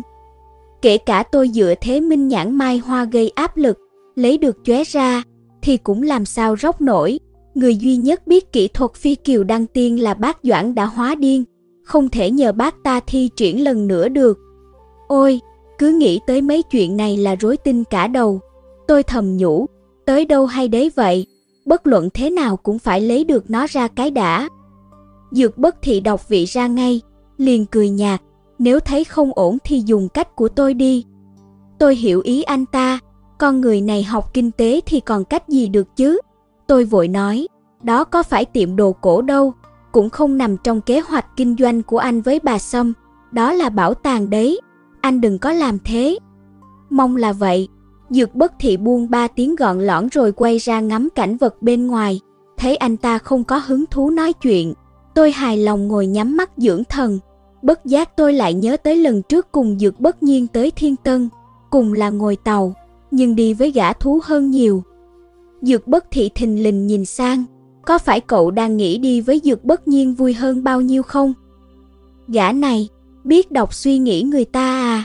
Tôi vội cúi gằm mặt như học trò đọc truyện vụng trong lớp bị thầy tóm được. Dược bất thị nheo mắt nhìn tôi một lúc lâu rồi đổi tư thế ngồi, nói đầy thâm ý, kể cho cậu nghe chuyện về dược bất nhiên nhé. Hở, tôi ngẩn người, sao bỗng dưng anh ta lại nổi hứng kể chuyện vậy? Dạo dược bất nhiên học cấp 2, trong lớp có một đứa con ông cháu cha mới chuyển đến, thằng đó hoành hành ngang ngược, phách lối hết sức, thầy cô giáo cũng chẳng dám động vào. Kết quả chưa đầy nửa học kỳ, thằng lõi đã bị kiểm điểm vì tội nhìn trộn phòng tắm nữ nên phải chuyển trường. Người khác không biết, song tôi biết rõ, tất cả là do dược bất nhiên bày ra. Nó mất hơn một tháng, bất chấp nguy hiểm có thể bị phát hiện, khoét một lỗ hổng trên tường phòng tắm nữ. Sau đó chọn đúng lúc cô hiệu trưởng đang tắm thì hẹn thằng kia đến bên tường, để thằng đó bị tóm tại trận, bắt được cả người lẫn lỗ, chứng cứ rành rành. Thằng con ông cháu cha kia đành phải tiêu nghỉu chuyển đi. Chuyện này hay thật, hóa ra từ lúc học cấp 2, Dược bất nhiên đã tai ác vậy rồi. Cậu có biết chuyện này đáng sợ nhất là gì không? Dược bất thị hơi cao giọng, ánh mắt cũng lóe lên sắc lạnh. Ngoài tôi ra, chẳng ai biết là dược bất nhiên làm. Họ không sao ngờ được một thằng nhóc cả ngày cười hì hì lại có thể bày ra cái bẫy độc địa làm vậy. Ngay cả tôi cũng chỉ đoán được dựa trên những dấu vết nho nhỏ từ hành vi thường ngày của nó. Để đạt được mục đích, dược bất nhiên có thể hành động kín kẽ đến nhường ấy. Đồng thời nó cũng giấu kỹ ý nghĩ thật sự của mình, chẳng để một ai thấy được. Tôi hít vào một hơi. Dược bất thì nói tiếp, người khác thì ngoài mềm trong cứng, còn thằng em tôi lại ngoài cứng trong mềm, giữa còn phủ một màn xương. Chẳng ai nhìn thấu được nó rốt cuộc đang nghĩ gì. Cậu có hiểu ý tôi không? Nếu đối đầu với nó thì đừng ôm bất cứ ảo tưởng hay tâm lý cầu may nào hết. Cũng đừng hòng suy đoán tâm tư nó. Xét trên một góc độ nào đó, nó còn khó đối phó hơn cả lão triều phụng đấy. Dứt lời anh ta lại quay ra nhìn cửa sổ, bỏ lại tôi, giờ đã không sao ngủ nổi nữa. Tới Yên Đài, chúng tôi không chút chần chừ, đi thẳng đến bảo tàng thương nghiệp Phúc Kiến. Bảo tàng thương nghiệp Phúc Kiến ở Yên Đài nằm trong một ngôi nhà cổ khá đặc biệt, ấy là miếu thiên hậu Mân Nam, mái hiết sơn hai lớp, rường cột chạm trổ, phía trên lợp ngói lưu ly xanh biếc, vô cùng tinh xảo, đậm sắc thái mẫn nam. Năm xưa để cầu bình an khi đi biển, thương nhân trong đoàn thuyền buôn Phúc Kiến đã cho xây một loạt miếu thờ thần biển suốt dọc tuyến đường. Giờ người ta lại trưng dụng một trong những nơi đó làm bảo tàng nên mới gọi là Bảo tàng Thương nghiệp Phúc Kiến. Những bức điêu khắc đá tinh xảo trước cửa miếu và đại điện là một điểm đặc sắc ở đây. Đọc bản chú thích thì năm xưa tất cả gạch đá ở đây đều được chuyển từ Tuyền Châu tới. Quanh rường cột, đòn dông, mái hai lớp có đến gần trăm bức phù điêu đủ màu. Cái nào cũng có điển cố. Tiếc rằng chúng tôi chẳng có bụng dạ nào thưởng thức. Mua vội hai vé vào cửa rồi hối hả bước vào. Trước tiên phải nhìn tận mắt, xác định xem có đúng chiếc chóe cần tìm không đã, rồi nghĩ cách sau.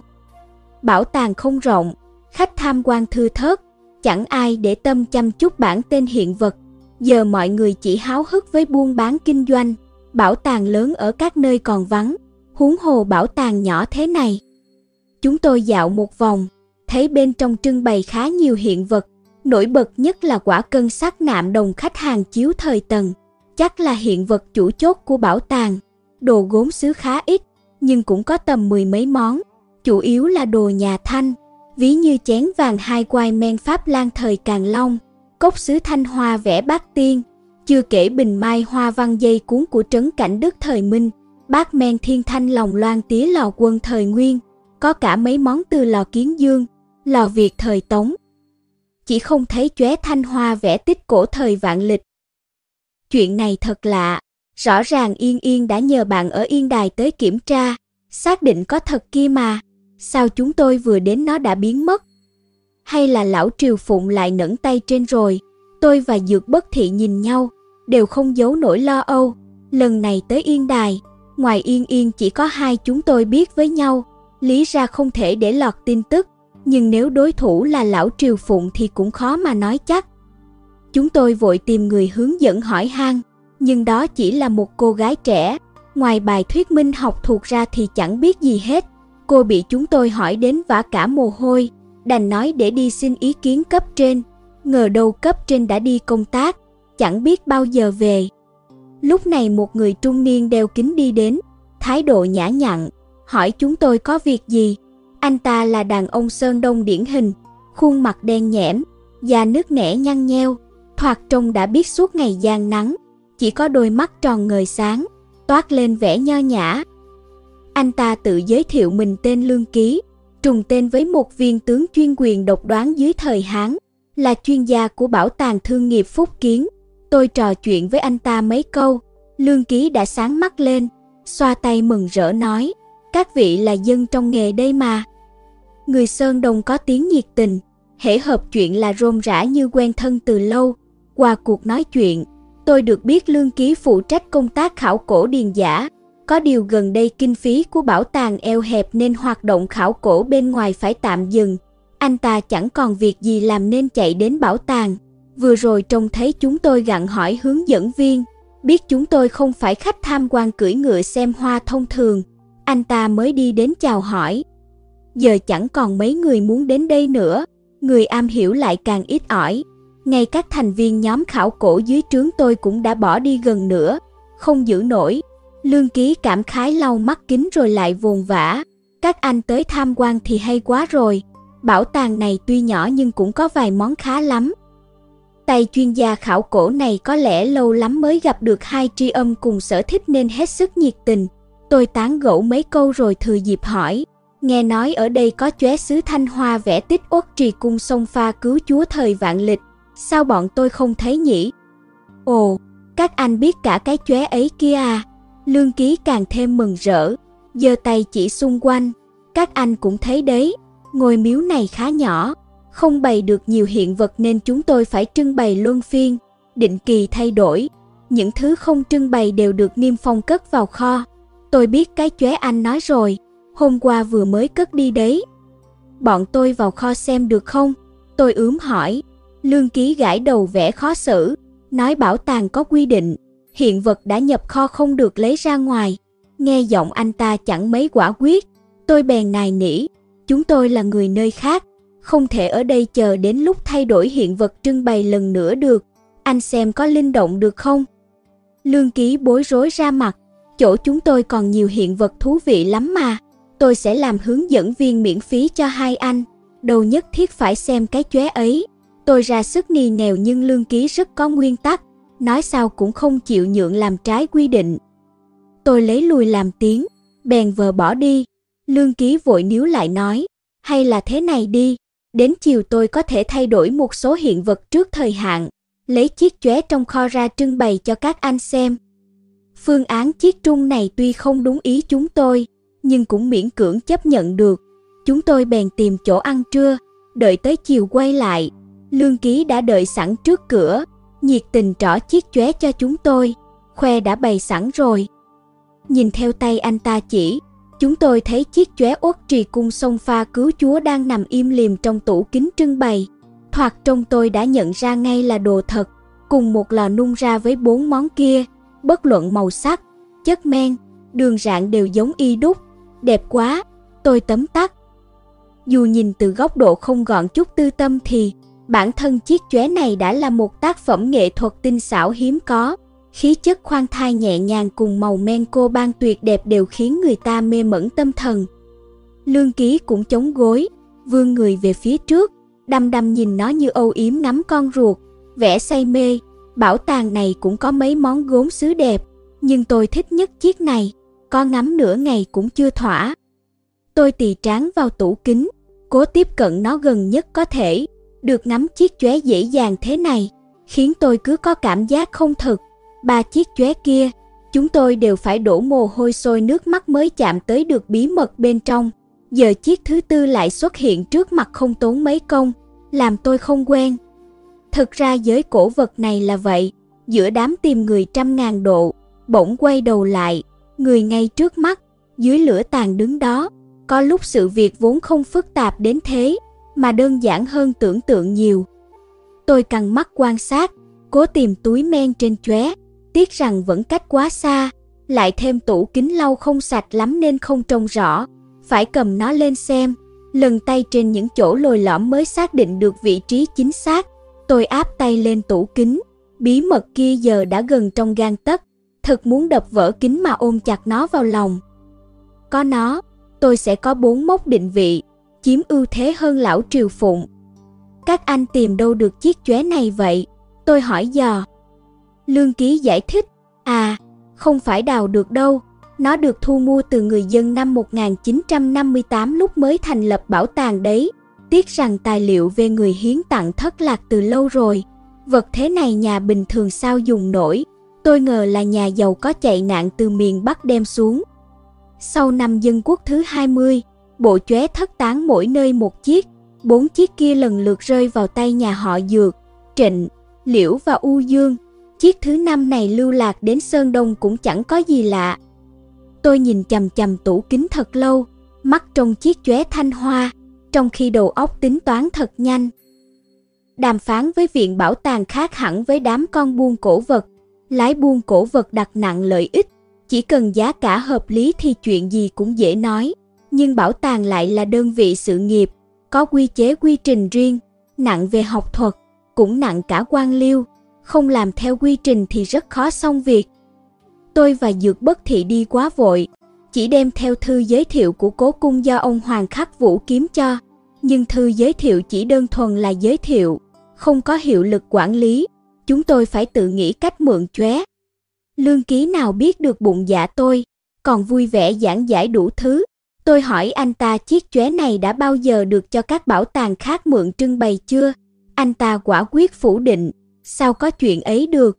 Tuy nó không phải hiện vật chủ chốt của bảo tàng, nhưng cũng rất có giá trị thẩm mỹ và khảo cổ.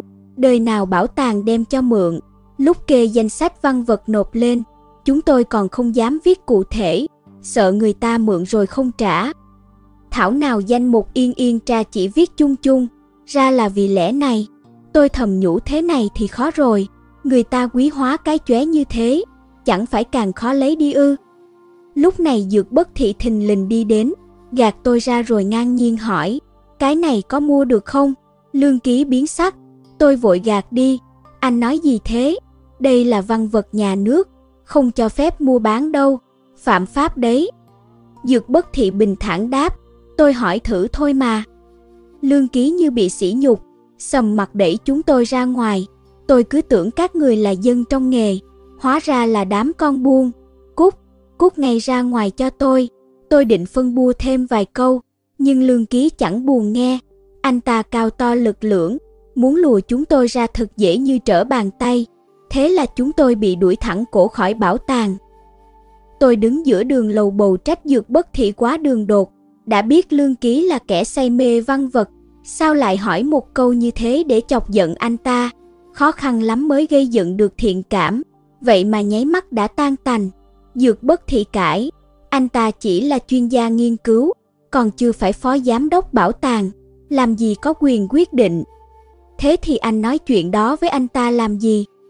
Tôi đâu có nói với anh ta, dược bất thị giơ tay trỏ, tôi ngoái lại nhìn, thấy một người béo lùn từ bảo tàng đi ra, đưa mắt ra hiệu cho chúng tôi rồi ngoắt tay ý bảo đi theo tôi. Chúng tôi theo ông ta tới một góc vắng vẻ, ông ta đưa cho tôi một tấm danh thiếp, tôi cầm xem, ra là giám đốc bảo tàng. Vừa rồi tôi tình cờ nghe được hai vị trao đổi với anh Lương Ký.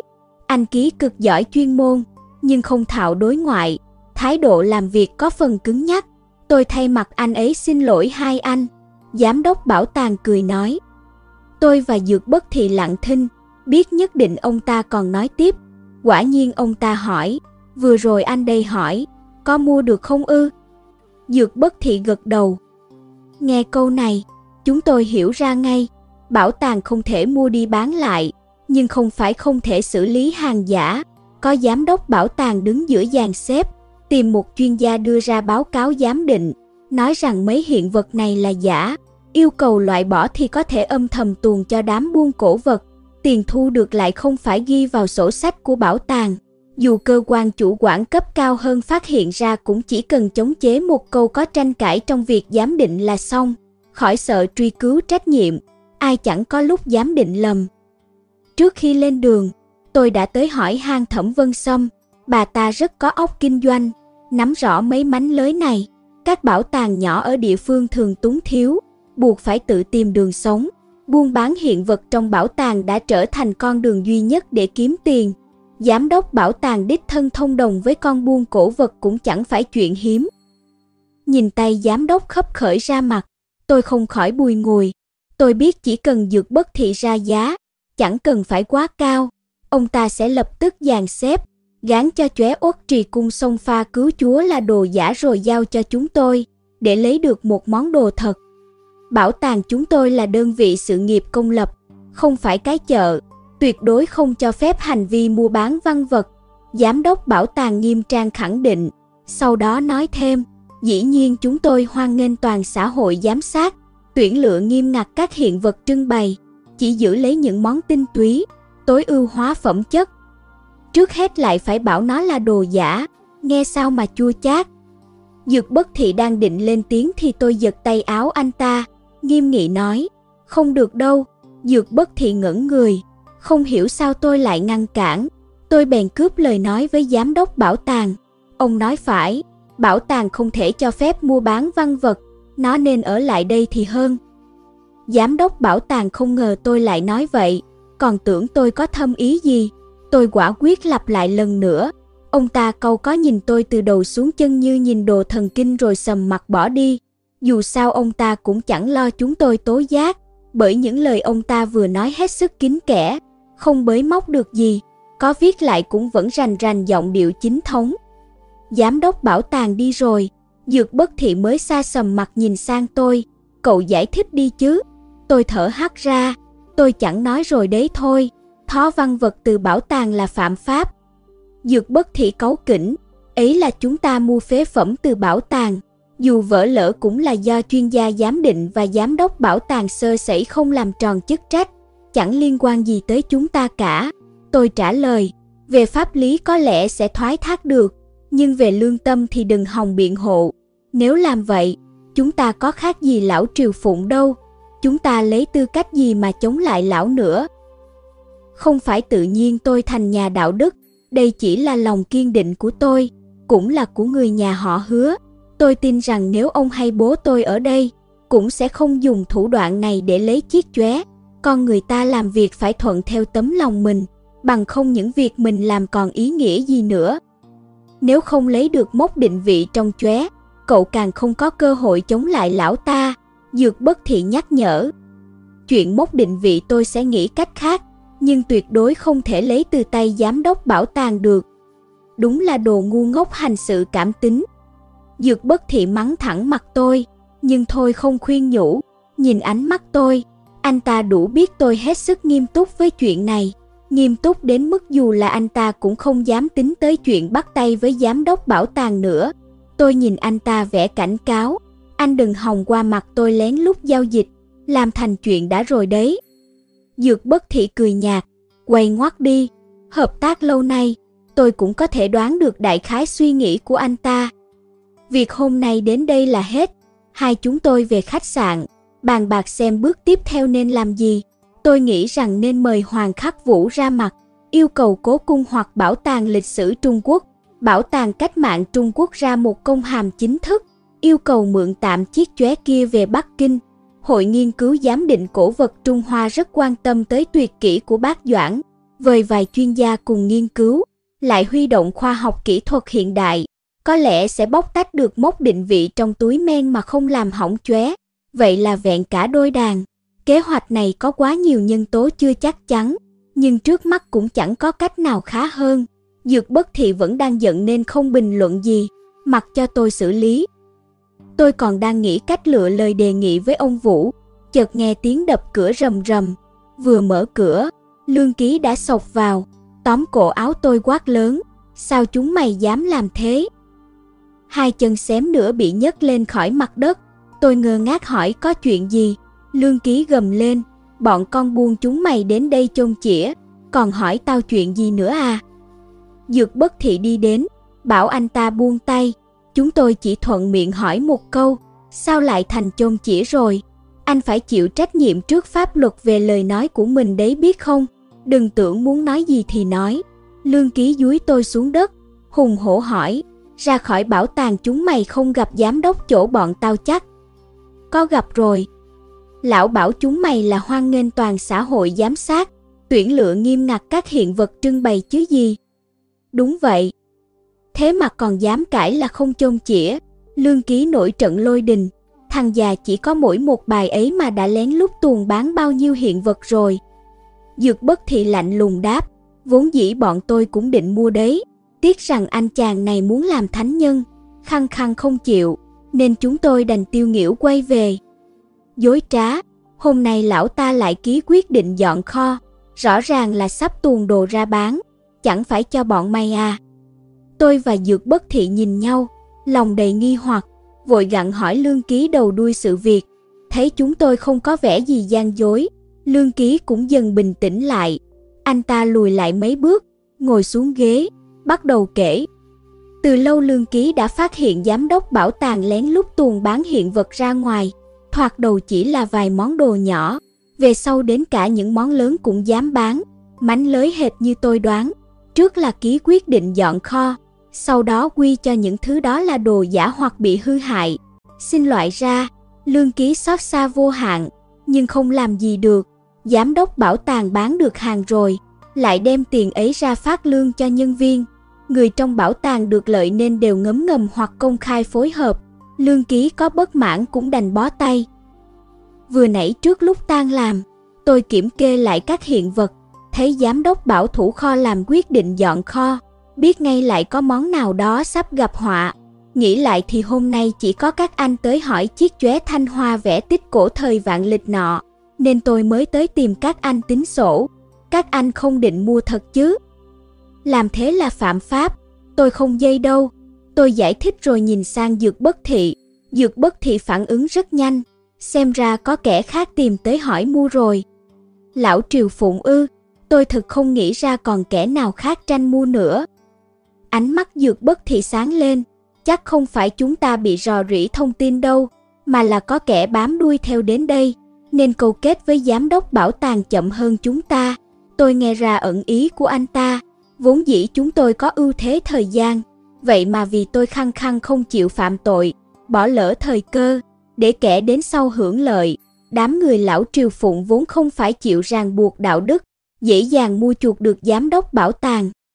Hai chúng tôi đang nói thì nghe cửa phòng đập rầm một tiếng, ngẩng lên mới thấy lương ký đã bỏ đi mất. Tôi vốn định nhờ anh ta hợp tác với chúng tôi, không ngờ anh ta vừa phát hiện chúng tôi không liên quan đã quay lưng bỏ đi luôn, đúng là nóng nảy. Tôi ló đầu nhìn ra, thấy anh ta đã đi mất dạng, có muốn gọi với theo cũng chẳng được. Sáng sớm hôm sau, chúng tôi đến bảo tàng từ sớm, ngồi ngoài đợi mở cửa, nhưng đến giờ mở cửa mà cổng bảo tàng vẫn đóng im ỉm, chỉ nghe bên trong có tiếng quát tháo, dường như xảy ra chuyện gì đó. Mãi tới khi cảnh sát hối hả kéo đến, cửa ngách bên phía quầy vé mới mở ra để họ vào. Chúng tôi cũng định chen vào theo nhưng nhân viên soát vé khăng khăng không chịu. Tôi phải dơ thư giới thiệu của cố cung ra, nghiêm mặt nói chúng tôi từ Bắc Kinh đến đây. Cô nhóc soát vé nào biết thư giới thiệu này chẳng có hiệu lực gì hết. Vừa nghe nói đến cố cung Bắc Kinh, lại thấy đóng dấu đỏ thì ngỡ là người có vai vế lớn lắm, nào dám ngăn cản nữa. Chúng tôi lần theo tiếng ầm ĩ băng qua cửa miếu, đi đến trước chính điện. Lúc này đã có hơn 10 người xuống xích ở đó, nhìn cách ăn mặc thì đều là nhân viên bảo tàng. Giám đốc dẫn đầu, vẻ mặt câu có. Trước cửa chính điện, Lương Ký đang giơ cao chóe uất trì cung sông pha cứu chúa, trông như bá vương nâng đỉnh, chân dẫm trên thềm đá bạch ngọc, cặp mắt đỏ ngầu nhìn xuống bên dưới. Giám đốc nhón nhác hô lên, anh Ký mau xuống đây đi, đừng làm bậy. Thấy Lương Ký dơ chiếc chóe lên, đám người bên dưới sợ chết khiếp. Anh ta hét lớn, các người cũng thấy rồi đấy, đây là hàng thật, thật 100%, không có tì vết, không phải phế phẩm. Giám đốc xoa dịu, có ai bảo không phải hàng thật đâu, anh mau xuống đi, xuống đi mà. Lương Ký quát lên, nếu là hàng thật, sao ông lại định tuồn ra ngoài bán? Giám đốc giật thoát mình, tuy việc này không ai trong bảo tàng không biết, nhưng nói bô bô ra lại là chuyện khác. Ông ta giận quá phi cười, anh điên rồi à, nói lung tung cái gì đấy. Xong lương ký không chịu thôi, bắt đầu liệt kê ra từng món giám đốc chôn chĩa, không thiếu thứ gì. Trong tình cảnh này, chúng tôi cũng lờ mờ đoán được đầu đuôi câu chuyện. Giám đốc sáng sớm đến lấy đó, không ngờ lương ký nhanh chân đến trước, xông vào sảnh triển lãm, tóm lấy chiếc chóe, làm ầm ĩ lên toàn phá đám ông ta. Tay đội trưởng đội khảo cổ này hẳn đã nín nhịn đến cực hạn, lần này mới thừa cơ xả ra một thể. Chỉ lạ là sao anh ta phản ứng dữ dội thế nhỉ? Thái độ của lương ký đầy tuyệt vọng, có vẻ bị sốc nặng. Tuy anh ta nóng nảy, nhưng hôm qua còn chưa đến nỗi nào, sao giờ đã thành ra thế này? Hai cảnh sát đưa mắt nhìn nhau, lẳng lặng vòng ra hai cánh, định dùng vũ lực đánh gọng kìm. Lương Ký đang mãi cự cãi với giám đốc, không hề hay biết. Giám đốc vẫn tiếp tục làm công tác tư tưởng, mềm mỏng thuyết phục, song Lương Ký không chịu, nằng nặc đòi ông ta làm giấy cam kết không tuồn bất cứ hiện vật nào bán ra ngoài nữa. Giám đốc nài nỉ, anh bỏ cái chóe xuống đi đã, rồi từ từ nói chuyện. Lương Ký cương quyết đáp, ông cứ làm giấy đi đã rồi tôi bỏ. Đôi bên rơi vào thế giằng co. Nhìn Lương Ký quát thét đến rác cổ trước chính điện, tôi chợt chạnh lòng đồng cảm với anh ta. Anh ta toàn tâm toàn ý với công việc ở đội khảo cổ điền giả và viện bảo tàng, xong lại bó tay trước thực trạng, không sao đạt được chí hướng. Trước hành vi phạm pháp của lãnh đạo và thái độ thờ ơ của đồng nghiệp, anh ta vô cùng phẫn nộ, nhưng không có năng lực, cũng chẳng có đồng minh, đành dùng cách cực đoan này để thể hiện sự bất mãn. Một con người nhỏ bé đấu tranh với hiện thực, bi tráng mà tuyệt vọng làm sao? Dù chuyện này được giải quyết thế nào, e rằng anh ta cũng sẽ mất việc. Chúng tôi không làm gì được, chỉ biết đứng từ xa quan sát. Hai cảnh sát cũng đã vào vị trí thuận lợi nhất. Trong lúc giám đốc tiếp tục lại nhảy đánh lạc hướng lương ký, lương ký đang kích động cực độ, hoàn toàn không nhận ra cảnh sát đã áp sát, chỉ tập trung đôi co với giám đốc. Nói thì lâu mà xảy ra thì chóng, hai viên cảnh sát nhất loạt từ hai cánh nhào tới, người ôm chân kẻ kẹp ngực, xô lương ký ngã xuống đất, lương ký không kịp đề phòng, tuột tay đánh rơi chiếc chóe, Giám đốc hoảng hốt giơ tay ra đỡ, nhưng đã muộn, chóe quý trượt qua tay ông ta, xoảng một tiếng, rơi xuống thềm đá vỡ nát. Giám đốc, lương ký, hai cảnh sát, các nhân viên bảo tàng cùng hai kẻ ngoài cuộc là tôi và Dược Bất Thị đều sững sờ. Thời gian trong bảo tàng như ngừng lại, tất cả đờ ra tại chỗ. Báu vật quý giá kia vỡ rồi ư. Tôi và Dược Bất Thị hối hả chạy lại, chỉ kịp thấy mảnh vỡ vương vãi đầy đất. Lần này không may mắn như ba lần ghé liều tranh, thềm đá chính điện cách mặt đất hơn 3 mét, chóe xứ rơi xuống là vỡ vụn, chẳng còn mảnh nào to cho mà nhặt mốc định vị trong đó cũng tiêu tan, dù thần tiên giáng trần cũng chẳng cứu nổi. Tôi lắc đầu thật lực, ngỡ như mình đang mơ. Chóe uất trì cung sông pha cứu chúa nhẹ nhàng xuất hiện trước mặt tôi rồi lại nhẹ nhàng ra đi, như một chiếc bóng. Tôi chỉ kịp chiêm ngưỡng trong thoáng chốc, rồi tan biến mất dạng, không thể níu giữ. Lương ký đằng xa gào khóc nức nở, ông cả mang nhĩ, giám đốc bảo tàng nổi trận lôi đình chửi bới ầm ĩ, cảnh sát quát tháo, cánh nhân viên bàn tán xôn xao, tạo thành một tràng chú giải cho bi kịch nhỏ vừa xảy ra. Mọi thứ hệt như một cuốn tiểu thuyết hoang đường, nếu chúng tôi không nhúng vào, có lẽ chiếc chóe kia vẫn yên lành nằm trong bảo tàng mãi mãi, nếu giám đốc bảo tàng không nôn nóng làm kinh tế, lương ký cũng sẽ không chọn cách phản kháng kịch liệt như vậy, nếu người của lão Triều Phụng báo giá chậm một hôm, chưa chừng sự tình còn có cơ xoay chuyển, sự cố chấp của chúng tôi, cám dỗ của lão Triều Phụng, lòng tham của lão giám đốc, tinh thần đấu tranh và sự bi tráng của lương ký, đủ thứ nhân quả, cuối cùng lại tạo thành kết cục bi thảm cho tất cả các bên. Tôi đứng chôn chân tại chỗ, chẳng biết làm gì. Dược bất thị chợt tóm lấy cánh tay tôi, nói vừa nhát thấy một bóng người lẻn ra khỏi cổng chính, chắc hẳn là kẻ lão triều phụng phái tới đàm phán với giám đốc bảo tàng thấy chóe vỡ lập tức lĩnh đi ngay. Tôi vội gạt những suy nghĩ hỗn loạn sang một bên, theo dược bất thị chạy ra cổng, tiếc rằng cổng chính thông ra phố lớn sầm uất. Chúng tôi chạy ra chỉ thấy xe cộ như nước, người qua lại tấp nập, kẻ nọ đã lẫn vào đám đông mất dạng. Đến nước này có vòng lại gặn hỏi giám đốc bảo tàng cũng vô nghĩa. Chúng tôi đành thất vọng trở về khách sạn. Dược bất thị ghé vào quầy lễ tân đặt vé tàu về còn tôi đi thẳng lên phòng nằm vật xuống giường, suy sụp khôn tả. Chuyến đi yên đài này đúng là thất bại thảm hại, chúng tôi chỉ còn cách chiếc chóe thứ tư một tầm tay với, vậy mà đành trơ mắt nhìn nó bị hủy, nằm mốc định vị thuyền phu cu cu, thế là vĩnh viễn mất một, mất một mốc định vị có ảnh hưởng gì tới việc tìm kiếm hay không, tôi không rõ lắm, phải hỏi đế Hải Yến mới biết được, nhưng cú sốc tâm lý nó gây ra cho tôi thực sự khá lớn chóe xứ Thanh Hoa này đã vượt qua bao cuộc binh biến thời Minh Thanh, trải qua cả thời dân quốc loạn lạc, rồi thì cách mạng văn hóa, phá tứ cựu, ngờ đâu lại bị hủy hoại giữa thời kinh tế thị trường dân giàu nước mạnh, vì một cuộc tranh chấp nhỏ trong bảo tàng địa phương, sóng to gió lớn đều qua được, vậy mà lại lật thuyền trong mương máng. Tôi nhớ trong thiền tông công án có câu chuyện kể rằng, tướng quân nọ rong rủi xa trường, từng trải trăm trận, tắm máu chém giết, vô số lần đi lướt qua quỷ môn quan, cuối cùng khải hoàng về triều.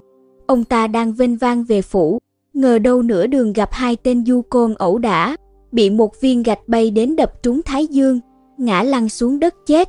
Thiền Tông mượn chuyện đó để giảng về kiếp sống vô thường, giờ nghĩ lại mới thấy thực giống số phận chiếc chóe kia. Cổ vật cũng thế mà giới cổ vật cũng vậy, chẳng phải cũng là một phần thế giới này ư? Nghĩ theo hướng tích cực thì kẻ được lão triều phụng phái tới cũng phải ra về tay trắng. Đây là việc duy nhất đáng an ủi. Đang nằm trên giường nghỉ ngợi miên man, tôi chợt nghe tiếng điện thoại di động đổ chuông. Chiếc điện thoại này do ông Dược Lai tặng tôi, lần trước tới vệ huy, Dược bất thị yêu cầu tôi cắt đứt mọi liên lạc nên tôi đã bỏ nó ở nhà. Sau khi về Bắc Kinh mới lại đem theo người, đoán là Yên Yên gọi tới hỏi thăm tình hình. Tôi vội bắt máy, đầu kia vang lên một giọng già nua quen thuộc, khiến tôi như rơi xuống hầm băng. Cậu nguyện dạo này bận quá nhỉ? Lão triều phụng, cuối cùng lão cũng không ngồi yên được nữa rồi. Giọng lão ta vẫn thân thiết thông dong như thể chẳng có chuyện gì xảy ra. Vừa đúng lúc dược bất thị bước vào, Tôi bèn đưa mắt ra hiệu cho anh ta im lặng rồi nhẹ nhàng ấn nút bật loa ngoài. Dược bất thị phản ứng rất nhanh, lập tức đứng yên, không gây ra tiếng động gì. Là ông mà, lão Triều Phụng, tôi cố tình nói ra tên lão, dược bất thị thoạt nghe thấy vậy, ánh mắt lập tức lóe lên sắc lạnh sau cặp kính. Lão Triều Phụng lên tiếng, tôi đánh giá thấp cậu rồi, cứ ngỡ cậu vẫn là oát con chưa ráo máu đầu trong vụ thanh minh thượng Hà Đồ, không ngờ đã trưởng thành đến mức này rồi. Đám người dưới chỉ sơ sẩy tí tỉ đã bị cậu lân đằng đầu chọc thủng cả mạng lưới, giờ tôi cũng bị động lắm. Nghe kẻ địch nói ra những lời này còn khoan khoái hơn được khen ngợi cả trăm lần. Tôi tủm tỉm cười, nhờ có ông thường ngày rèn giũa, tôi mới có ngày nay. Thôi không nhắc chuyện cũ nữa, chúng ta phải hướng tới tương lai chứ đúng không? Lão Triều Phụng vẫn thản nhiên như không. Xong tôi không trả lời câu hỏi của lão ta, đừng vòng vo nữa, ông gọi tới có chuyện gì? Lão Triều Phụng cười khà, tôi muốn hợp tác với cậu. Thôi đi, chúng ta là kẻ địch, ông không chết thì tôi chết. Tôi thẳng thừng từ chối. Vậy được, để tôi đổi cách nói khác, chúng ta giao dịch được không? Tôi không thích giao dịch với ông, tôi một mực cự tuyệt, Dược Bất Thị từng nói, không được lấy những thứ dân tận cửa. Lão Triều Phụng đòi giao dịch với tôi, nhất định là còn ủ mưu gì đó, không thể để kẻ địch toại nguyện được. Như đã đoán trước thái độ của tôi, lão ta hờ hững nói, cậu cứ nghe cho hết đã, bằng không cô Kido không vui đâu. Ông nói gì cơ? Tôi kinh ngạc, suýt đánh rơi điện thoại. Trong ống nghe chợt vang lên tiếng nức nở của Kido Kana, cô có vẻ đang rất kinh sợ. Giọng lão Triều Phụng lại chen vào, chúng ta bàn tiếp được chưa? Tôi giận dữ quá, đồ hèn, ân oán giữa chúng ta, đừng lỗi người vô tội vào chứ. Lão Triều Phụng không đáp, vẻ như đang thông thả đợi tôi trả lời. Chuyện liên quan đến tính mạng Kido Kana, tôi chẳng còn lựa chọn nào khác, đành nghiến răng đáp, được rồi, bàn, ông nói đi. Vụ giao dịch này liên quan đến bộ chóe thanh hoa vẽ tích cổ. Tôi giật mình, uất trì cung sông pha cứu chúa vừa rơi vỡ, lão ta đã gọi điện tới, nhất định hai chuyện này có liên quan. Thiết nghĩ giờ cậu cũng biết rồi, năm xưa trên đường về nước, hứa tính đã đánh đắm thuyền phu cu cu, sau đó giấu mốc định vị khiên tinh vào trong bộ chóe thanh hoa vẽ tích cổ. Này uất trì cung sông pha cứu chúa đã vỡ, thật là đáng tiếc. Trong tay mỗi người chúng ta đều có vài manh mối, chi bằng trao đổi với nhau có phải hơn không? Đề nghị này của lão nghe cũng bùi tai. Tôi nhẩm tính, trước mắt trong tay tôi có ba mốc định vị của chóe đóng quân trại tế liễu, quỷ cốc tử xuống núi và ba lần ghé liều tranh. Trong tay lão Triều Phụng chẳng biết được mấy cái, nhưng lão đã đề nghị trao đổi, chứng tỏ tôi có ít nhất một mốc định vị mà lão không có. Có điều tôi không vội lên tiếng, mà đợi lão nói tiếp. Lão Triều Phụng tiếp tục, xưa nay với cậu, tôi vẫn có sao nói vậy. Giờ trong tay tôi ngoài trại tế liễu và quỷ cốc tử ra, còn có tay xương ký của nhà họ Trịnh. Việc này phải cảm ơn giáo sư Trịnh. Giáo sư Trịnh. Chính xác, cậu cũng biết chuyện Dược Lai năm xưa đến Trường Xuân rồi đấy. Thực ra Tây Xương Ký không mất tích mà được Trịnh An Quốc giấu đi, chỉ mình cha con ông ta biết chỗ. May nhờ giáo sư Trịnh trí nhớ tốt, bấy nhiêu năm nay vẫn không quên, đã dâng nó cho tôi. Nghe vậy tôi mới vỡ lẽ, hóa ra giáo sư Trịnh từ nhỏ đã biết tung tích chóe Tây Xương Ký thắp nhang vái trăng xong không hé răng với ai, ngay Dược Lai cũng chẳng biết, mãi tới khi đầu quân cho lão Triều Phụng, ông ta mới tiết lộ, người nhà họ Trịnh rốt cuộc còn điên rồ đến thế nào nữa đây. Cha ông ta đem đổi cả lương thực cứu mạng lấy một món đồ sứ. Ông ta bấy giờ mới 10 tuổi, thấy cha mẹ chết ngay bên cạnh, bản thân cũng chỉ còn thoi thóp, vậy mà vẫn giữ kín bí mật. Dù được Dược Lai cứu mạng đưa về Bắc Kinh, ông ta cũng không hé nửa lời suốt mấy chục năm. Sự điên rồ cố chấp ăn sâu vào máu người nhà họ Trịnh thực khiến người ta kinh hãi. Nhưng câu chuyện này có một dấu hỏi lớn, không có bác Doãn thi triển phi kiều đăng tiên, ông làm sao róc chóe ra được? Tôi hỏi. Lão Triều Phụng cười khà, cái chóe đó trước giờ vẫn chưa được sửa lại. Gì cơ? Bộ năm chóe sứ Thanh Hoa vẽ tích cổ đã được mở ra vào năm dân quốc thứ 20, sau đó mới sửa lại được bốn chiếc, riêng chiếc Tây Xương Ký chưa kịp sửa. Tôi biết lão không nói dối, dược thận hành đã róc ra được, dĩ nhiên cũng vá lại được, có điều sửa lại mất rất nhiều thời gian. Ông ta mới chỉ kịp sửa bốn chiếc thì mất tích, chuyện này cũng không lạ. Tôi tin chắc lão Triều Phụng còn biết nhiều về vụ việc ở nhà hàng Khánh Phong hơn mình. Có điều nếu gặn hỏi lúc này, ắt lão sẽ không trả lời. Tôi đành nén tò mò, nghe lão nói tiếp. Tóm lại mốc định vị trong chóe tây xương ký đang nằm trong tay tôi, trên đời chỉ có một. Tôi ăn miếng trả miếng, mốc định vị trong chóe ba lần ghé liều tranh đang nằm trong tay tôi, trên đời cũng chỉ có một. Lão Triều Phụng cả cười, thế nên chi bằng chúng ta trao đổi cho nhau đi. Rốt cuộc tôi cũng biết lý do lão gọi điện tới. Trong tay mỗi người chúng tôi đều nắm ba mốc định vị, trong đó có một mốc mà người kia không có. Tôi thiếu mốc trong tháp nhang vái trăng, lão thiếu mốc trong ba lần ghé liều tranh. Nếu một trong hai bên giành được uất trì cung sông pha cứu chúa thì sẽ chiếm thế thượng phong. Tiếc rằng chiếc chóe ấy đã gặp họa, đôi bên đều công cốc, giờ mốc định vị trong hai chúng tôi đều thiếu, nếu không trao đổi với nhau thì đừng hòng tìm được thuyền phu cu cu. Việc đời đâu chỉ vô thường, mà còn hết sức oái oăm.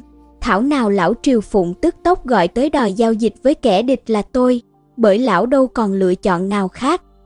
Lão không có, nhưng tôi có. Tôi cười nhạt, tôi chẳng vội tìm mốc định vị, cũng chẳng vội trục vớt thuyền phu cu cu làm gì, chỉ cần ngăn ông vớt được là đủ. Lão Triều Phụng dường như cũng đã lường trước câu trả lời này. Ha ha, cậu quá xem thường kỹ thuật thăm dò đáy biển hiện nay rồi đấy. Nói thật với cậu nhé, dựa vào trình độ kỹ thuật của Nhật Bản hiện giờ, chỉ cần xác định được hải phận, chắc chắn sẽ tìm thấy vị trí thuyền đắm. Vấn đề là thời gian thôi. Giờ hai chúng ta trao đổi, tôi vừa đỡ mất thời gian, cậu lại có thể tranh thủ bước lên cùng vạch xuất phát với tôi. Mỗi chúng ta nắm bốn mốc định vị, cạnh tranh công bằng, mạnh ai nấy vớt, còn dùng dằn nữa, sẽ chỉ càng bất lợi cho cậu hơn. Tôi lặng thinh, lão ta đúng là cáo già, câu nào cũng nhắm trúng điểm then chốt, ép tôi theo con đường lão vạch ra. Tôi làm sao biết được mốc định vị ông đưa là thật hay giả? Tôi vặn lại, năm mốc định vị có liên quan chặt chẽ đến nhau. Nếu một trong số đó là giả, nhất định không khớp được với những cái còn lại.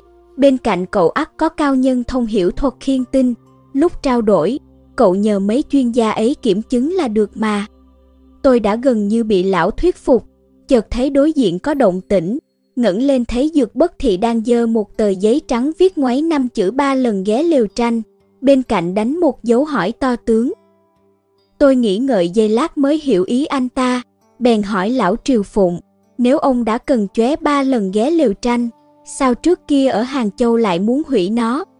Thực ra tôi cũng ngầm thắc mắc chuyện này, lão Triều Phụng ra sức thu thập các mốc định vị, với lão chóe xứ Thanh Hoa nào cũng quan trọng cả. Vậy mà lúc ở Hàng Châu, lão trăm phương nghìn kế, hết sai cậu tăng âm thầm dở trò khi bày biện lại phái giáo sư Trịnh đi mua chuột đứa bé con. Tưởng như không đập vỡ chóe không ngừng tay. Lão Triều Phụng cười ha hả, tôi hỏi cậu nhé, một chiếc chóe to như thế rơi xuống đất vỡ thành mấy trăm mảnh, riêng phần có túi men lại tách riêng thành một mảnh to mà không vỡ vụn, cậu không thấy quá trùng hợp à? Tôi ngây ra. Đúng thế, chóe sứ rơi vỡ đâu lại có chuyện riêng túi men vỡ thành một mảnh, không thừa không thiếu cơ chứ. Trước kia tôi cứ ngỡ đó chỉ là trùng hợp, không hề để tâm suy nghĩ sâu xa. Cậu am hiểu đồ kim thạch, nhưng kiến thức về gốm sứ còn ít lắm. Lão Triều Phụng nói đầy ẩn ý, chắc cậu không để ý tới đường vân rạng trên mấy chóe sứ ấy đâu nhỉ. Lão Triều Phụng nói không sai, tôi quả thực chỉ quan tâm tới họa tiết của chúng, chăm chăm tìm kiếm túi men, không hề để ý quan sát lớp men rạng. Men rạng là vết rạng trên mặt men khi nung gốm sứ, ban đầu là do thiếu sót kỹ thuật, xong về sau lại trở thành một nét hấp dẫn riêng của đồ gốm sứ, còn chia ra thành rạng mạng nhện, rạng hoa mai, rạng rắn, rạng chân cua. Người đời sau nung gốm có lúc còn cố tình tạo men rạng. Tôi luôn cho rằng nó chỉ có giá trị giám định và thẩm mỹ nên không chú ý nhiều, cũng chưa bao giờ nghiên cứu kỹ. Nghe lão Triều Phụng nhắc nhở, Tôi vội lôi bức ảnh cũ của Kido Kana ra xăm soi, chóe ba lần ghé lều tranh thuộc loại men rạng trứng cá, nhưng quanh cánh tay Gia Cát Lượng có một đường rạn rất nhỏ, tạo thành một khoanh quanh tay áo, trùng khớp với hình dạng mảnh vỡ mà dược bất thị nhặt được.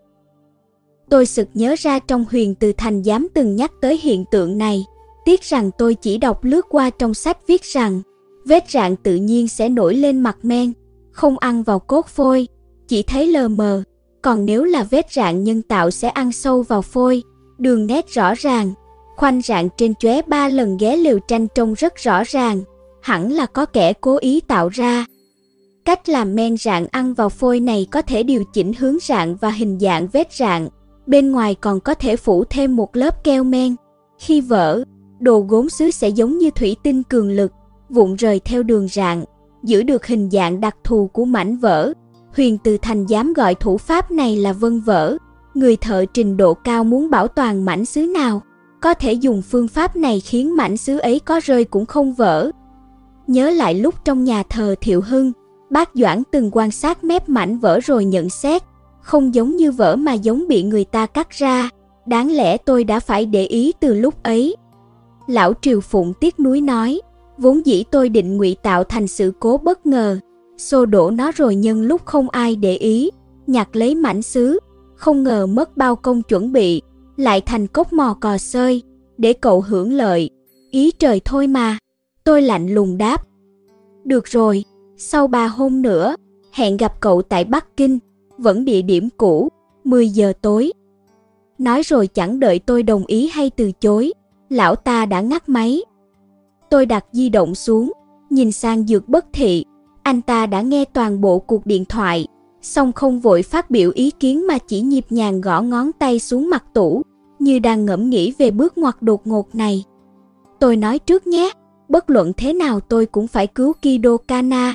Tôi tỏ rõ thái độ, bằng không với thói máu lạnh của dược bất thị, chưa chừng anh ta sẽ hy sinh cô. Dược bất thị nửa cười nửa không, tôi nhớ cậu từng hứa hôn với cô ta đúng không? Tôi vội phân trần, không liên quan tới chuyện này.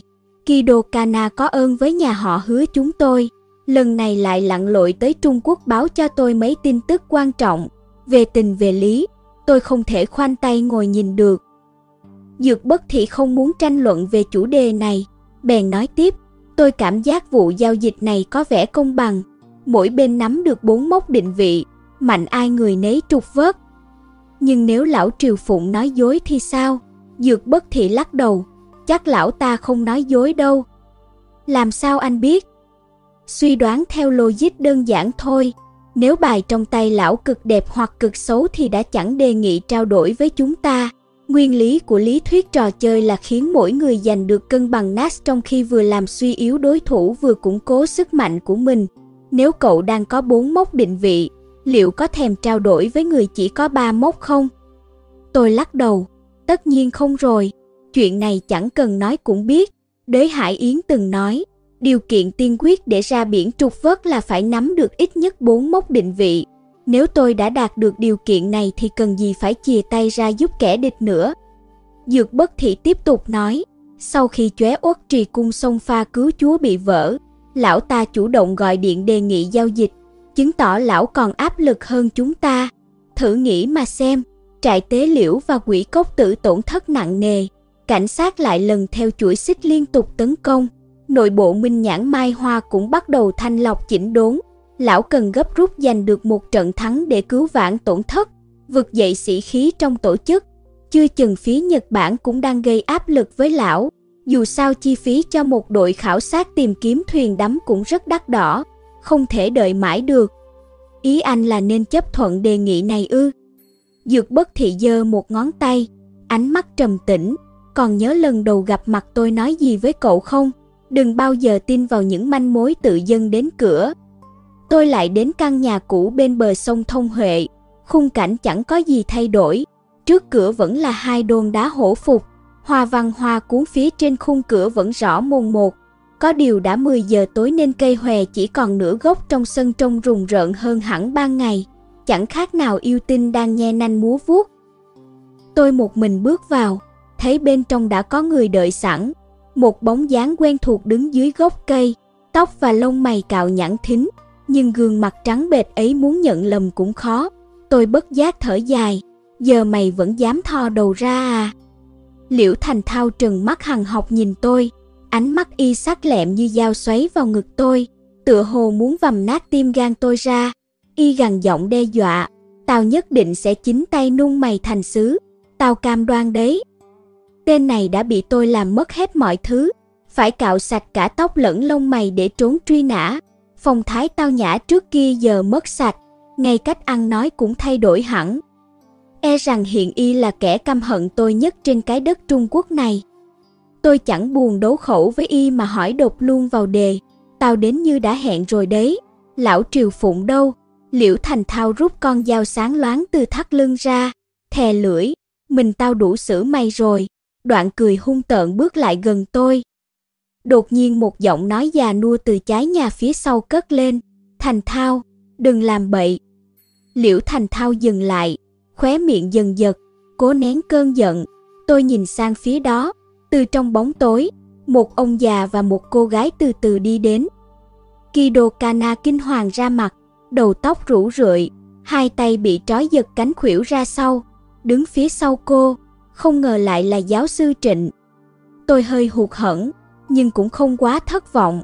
Lúc này mong lão Triều Phụng trường mặt ra thật quá viễn vông, thấy lão cử liễu thành thao và giáo sư Trịnh thay mặt mình tới.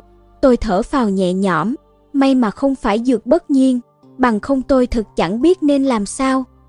Giáo sư Trịnh chăm chú nhìn tôi, chào cậu Nguyện, lúc ở Yên Đài tôi có thấy cậu, nhưng không kịp chào hỏi. Tôi sực vỡ lẽ, hóa ra người lão triều phụng phái tới Yên Đài là giáo sư Trịnh, chẳng trách lão giám đốc bảo tàng mau mắn đồng ý giao dịch, thảo nào lương ký lại tuyệt vọng phản kháng như vậy. Giáo sư Trịnh cũng coi như có tâm tiếng trong giới khảo cổ, ông ta ra mặt, hiển nhiên hiệu quả hơn hẳn người khác. Lương Ký chưa chừng còn là học trò của ông ta, thấy ông thầy đáng kính ngấm ngầm làm mấy trò nhơ bẩn như vậy, bảo sao chẳng suy sụp tinh thần. Thấy tôi cười nhạt, giáo sư Trịnh không khỏi hổ thẹn, ông ta né tránh ánh mắt tôi, lầm bầm phân bua gì mà bảo tàng kia quản lý chẳng ra sao, đồ tốt bày ở đó phí cả đi. Từ lúc ở miếu đường vương, tôi đã được chứng kiến tài kiếm cớ bao biện cho mình của ông ta rồi. Giáo sư Trịnh, lão Triều Phụng là bố ông đấy à, mà ông dần chóe tay xương ký cho lão ta, tôi châm chọc. Ngờ đâu giáo sư Trịnh chẳng chút xấu hổ, ưỡn ngực đáp, nếu cha tôi còn sống, ông ấy cũng sẽ làm vậy thôi. Hy sinh một chiếc chóe thanh hoa men cô ban thời vạn lịch, đổi được tận 10 món sứ xài. Sứ xài cơ đấy, xứ xài mà bao người chơi gốm ngày đêm mơ tưởng, bảo tôi đổi cả mạng, tôi cũng chẳng tiếc. Liễu Thành Thao bực dọc ngắt lời, được rồi được rồi, bài học về gốm sứ đến đây là hết, mau trao đổi đi. Tôi phẩy tay, giờ tôi đến rồi đây, các người giữ cô ấy làm con tin cũng vô nghĩa, thả cô ấy ra trước, giao dịch mới bắt đầu được. Giáo sư Trịnh chẳng buồn dài dòng, cởi trói ngay cho Kido Kana, người cô đổ nhào về phía trước, loạn choạng suýt ngã. Thấy vậy tôi nhanh nhẹn bước tới đỡ lấy cô, ngẩng lên trông thấy tôi. Cô gục đầu vào ngực tôi khóc òa. Từ nhỏ cô sống trong nhung lụa, đã bao giờ nếm mùi khổ sở thế này đâu. Tôi ấy nấy vỗ về, xin lỗi Kido, làm liên lụy đến em rồi. Không sao, không sao nữa đâu. Kido Kana khóc nức nở hồi lâu mới nín. Chúng có ngược đãi em không? Em bị thương ở đâu không? Tôi lo lắng hỏi. Kido Kana lắc đầu, ý bảo không sao hết. Tôi hạ giọng, em mau rời khỏi đây đi, bên ngoài sẽ có người đón. Cô biết giờ không phải lúc trò chuyện, chỉ lo âu nhìn tôi, tôi bèn tỏ vẻ không vấn đề gì. Bấy giờ Kido Kana mới rảo bước rời đi thật nhanh, biến mất trong màn đêm. Xác định cô đã thoát hiểm, tôi lên tiếng hỏi, các người muốn giao dịch thế nào? Đôi bên chẳng ai tin ai, ắt phải giao dịch theo cách nào đó mà cả hai bên đều tin mới được. Liễu Thành Thao nhìn tôi vẻ thâm độc, nếu không có giáo sư Trịnh chủ trì, có lẽ y đã giết phăng tôi soát người rồi. Giáo sư Trịnh đáp, Trương Tùng Dân Tranh Trương Tùng Dân Tranh là một phương thức giao dịch cổ vật từ xa xưa, thường dùng để trao đổi tin tức trong trường hợp thực lực đôi bên chênh lệch, không như cổ vật hay tiền bạc. giá trị gắn liền với bản thân vật phẩm, giá trị của tin tức chỉ cần để kẻ khác nhìn qua là mất ngay. Ví như tôi có một bản đồ kho báu, anh đem trăm lạng bạc tới mua, nếu tôi đưa bản đồ cho anh trước, anh xem qua là nhớ ngay rồi sẽ lật lọng không trao đổi nữa. Anh có ưu thế hơn tôi, tôi muốn đòi lại tiền cũng không được, coi như lỗ vốn. Phương thức trương tùng dân tranh được đặt ra để giải quyết tình huống này, để kẻ kém ưu thế hơn chọn trước cho an tâm.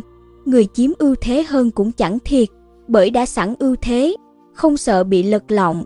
Nói trắng ra đây là cách trao đổi ưu tiên bên yếu thế, để đôi bên đều thiệt hại như nhau nếu lật kèo.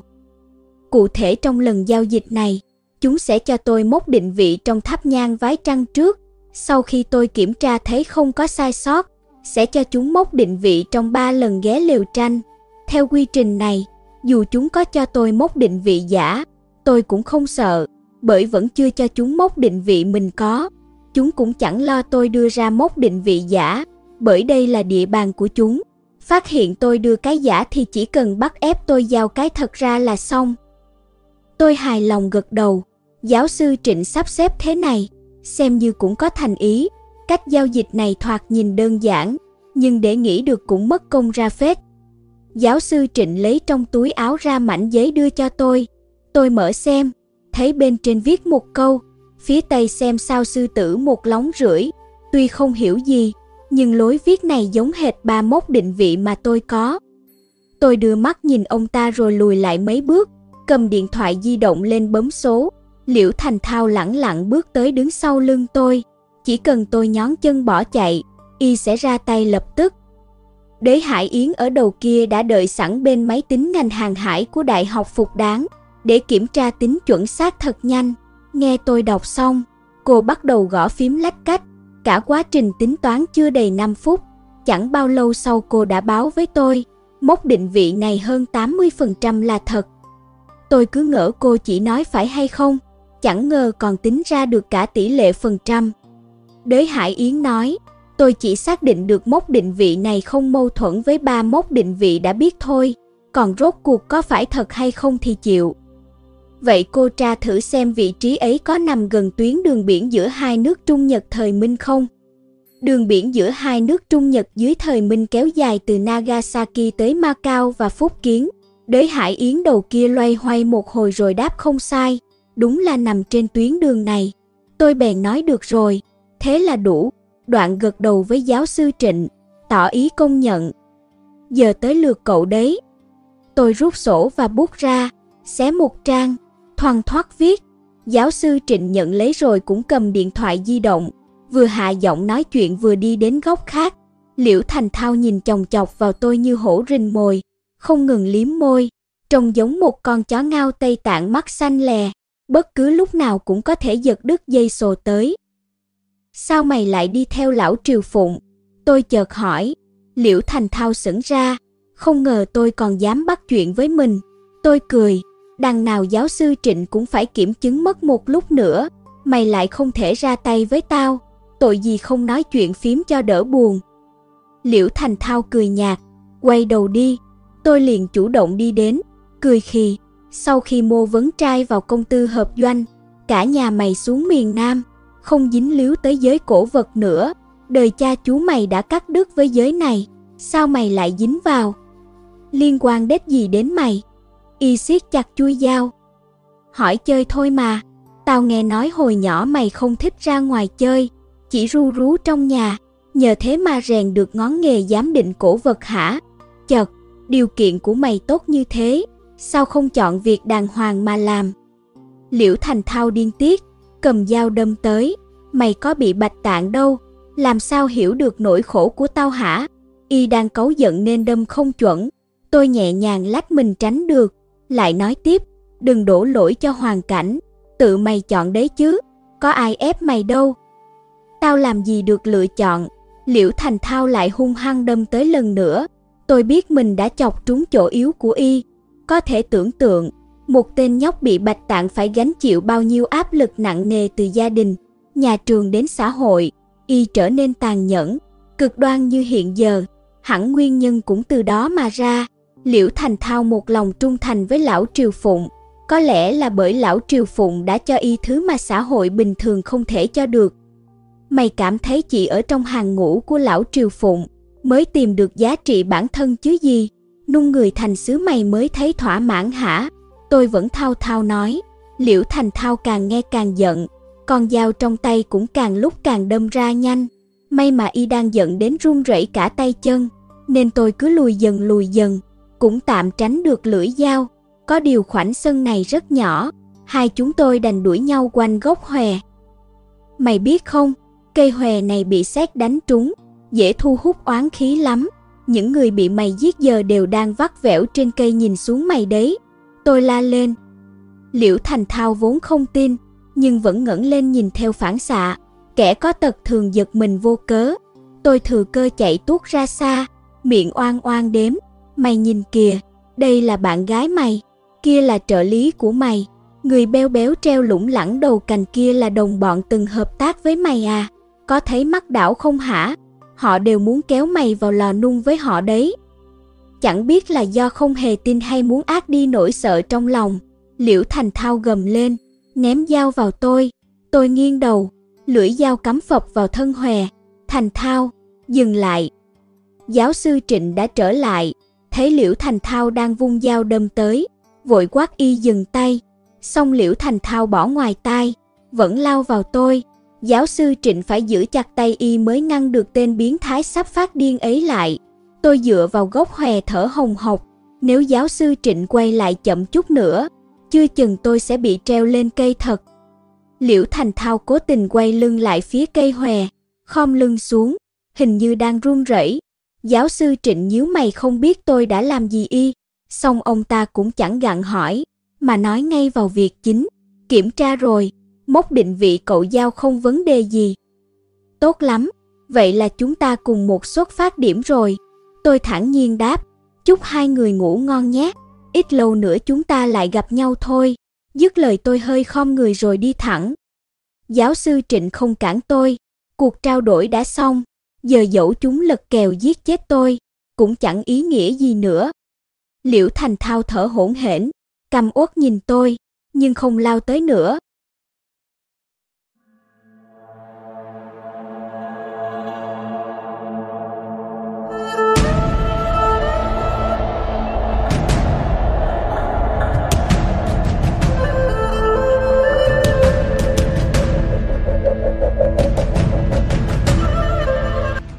Cảm ơn các bạn đã đón nghe.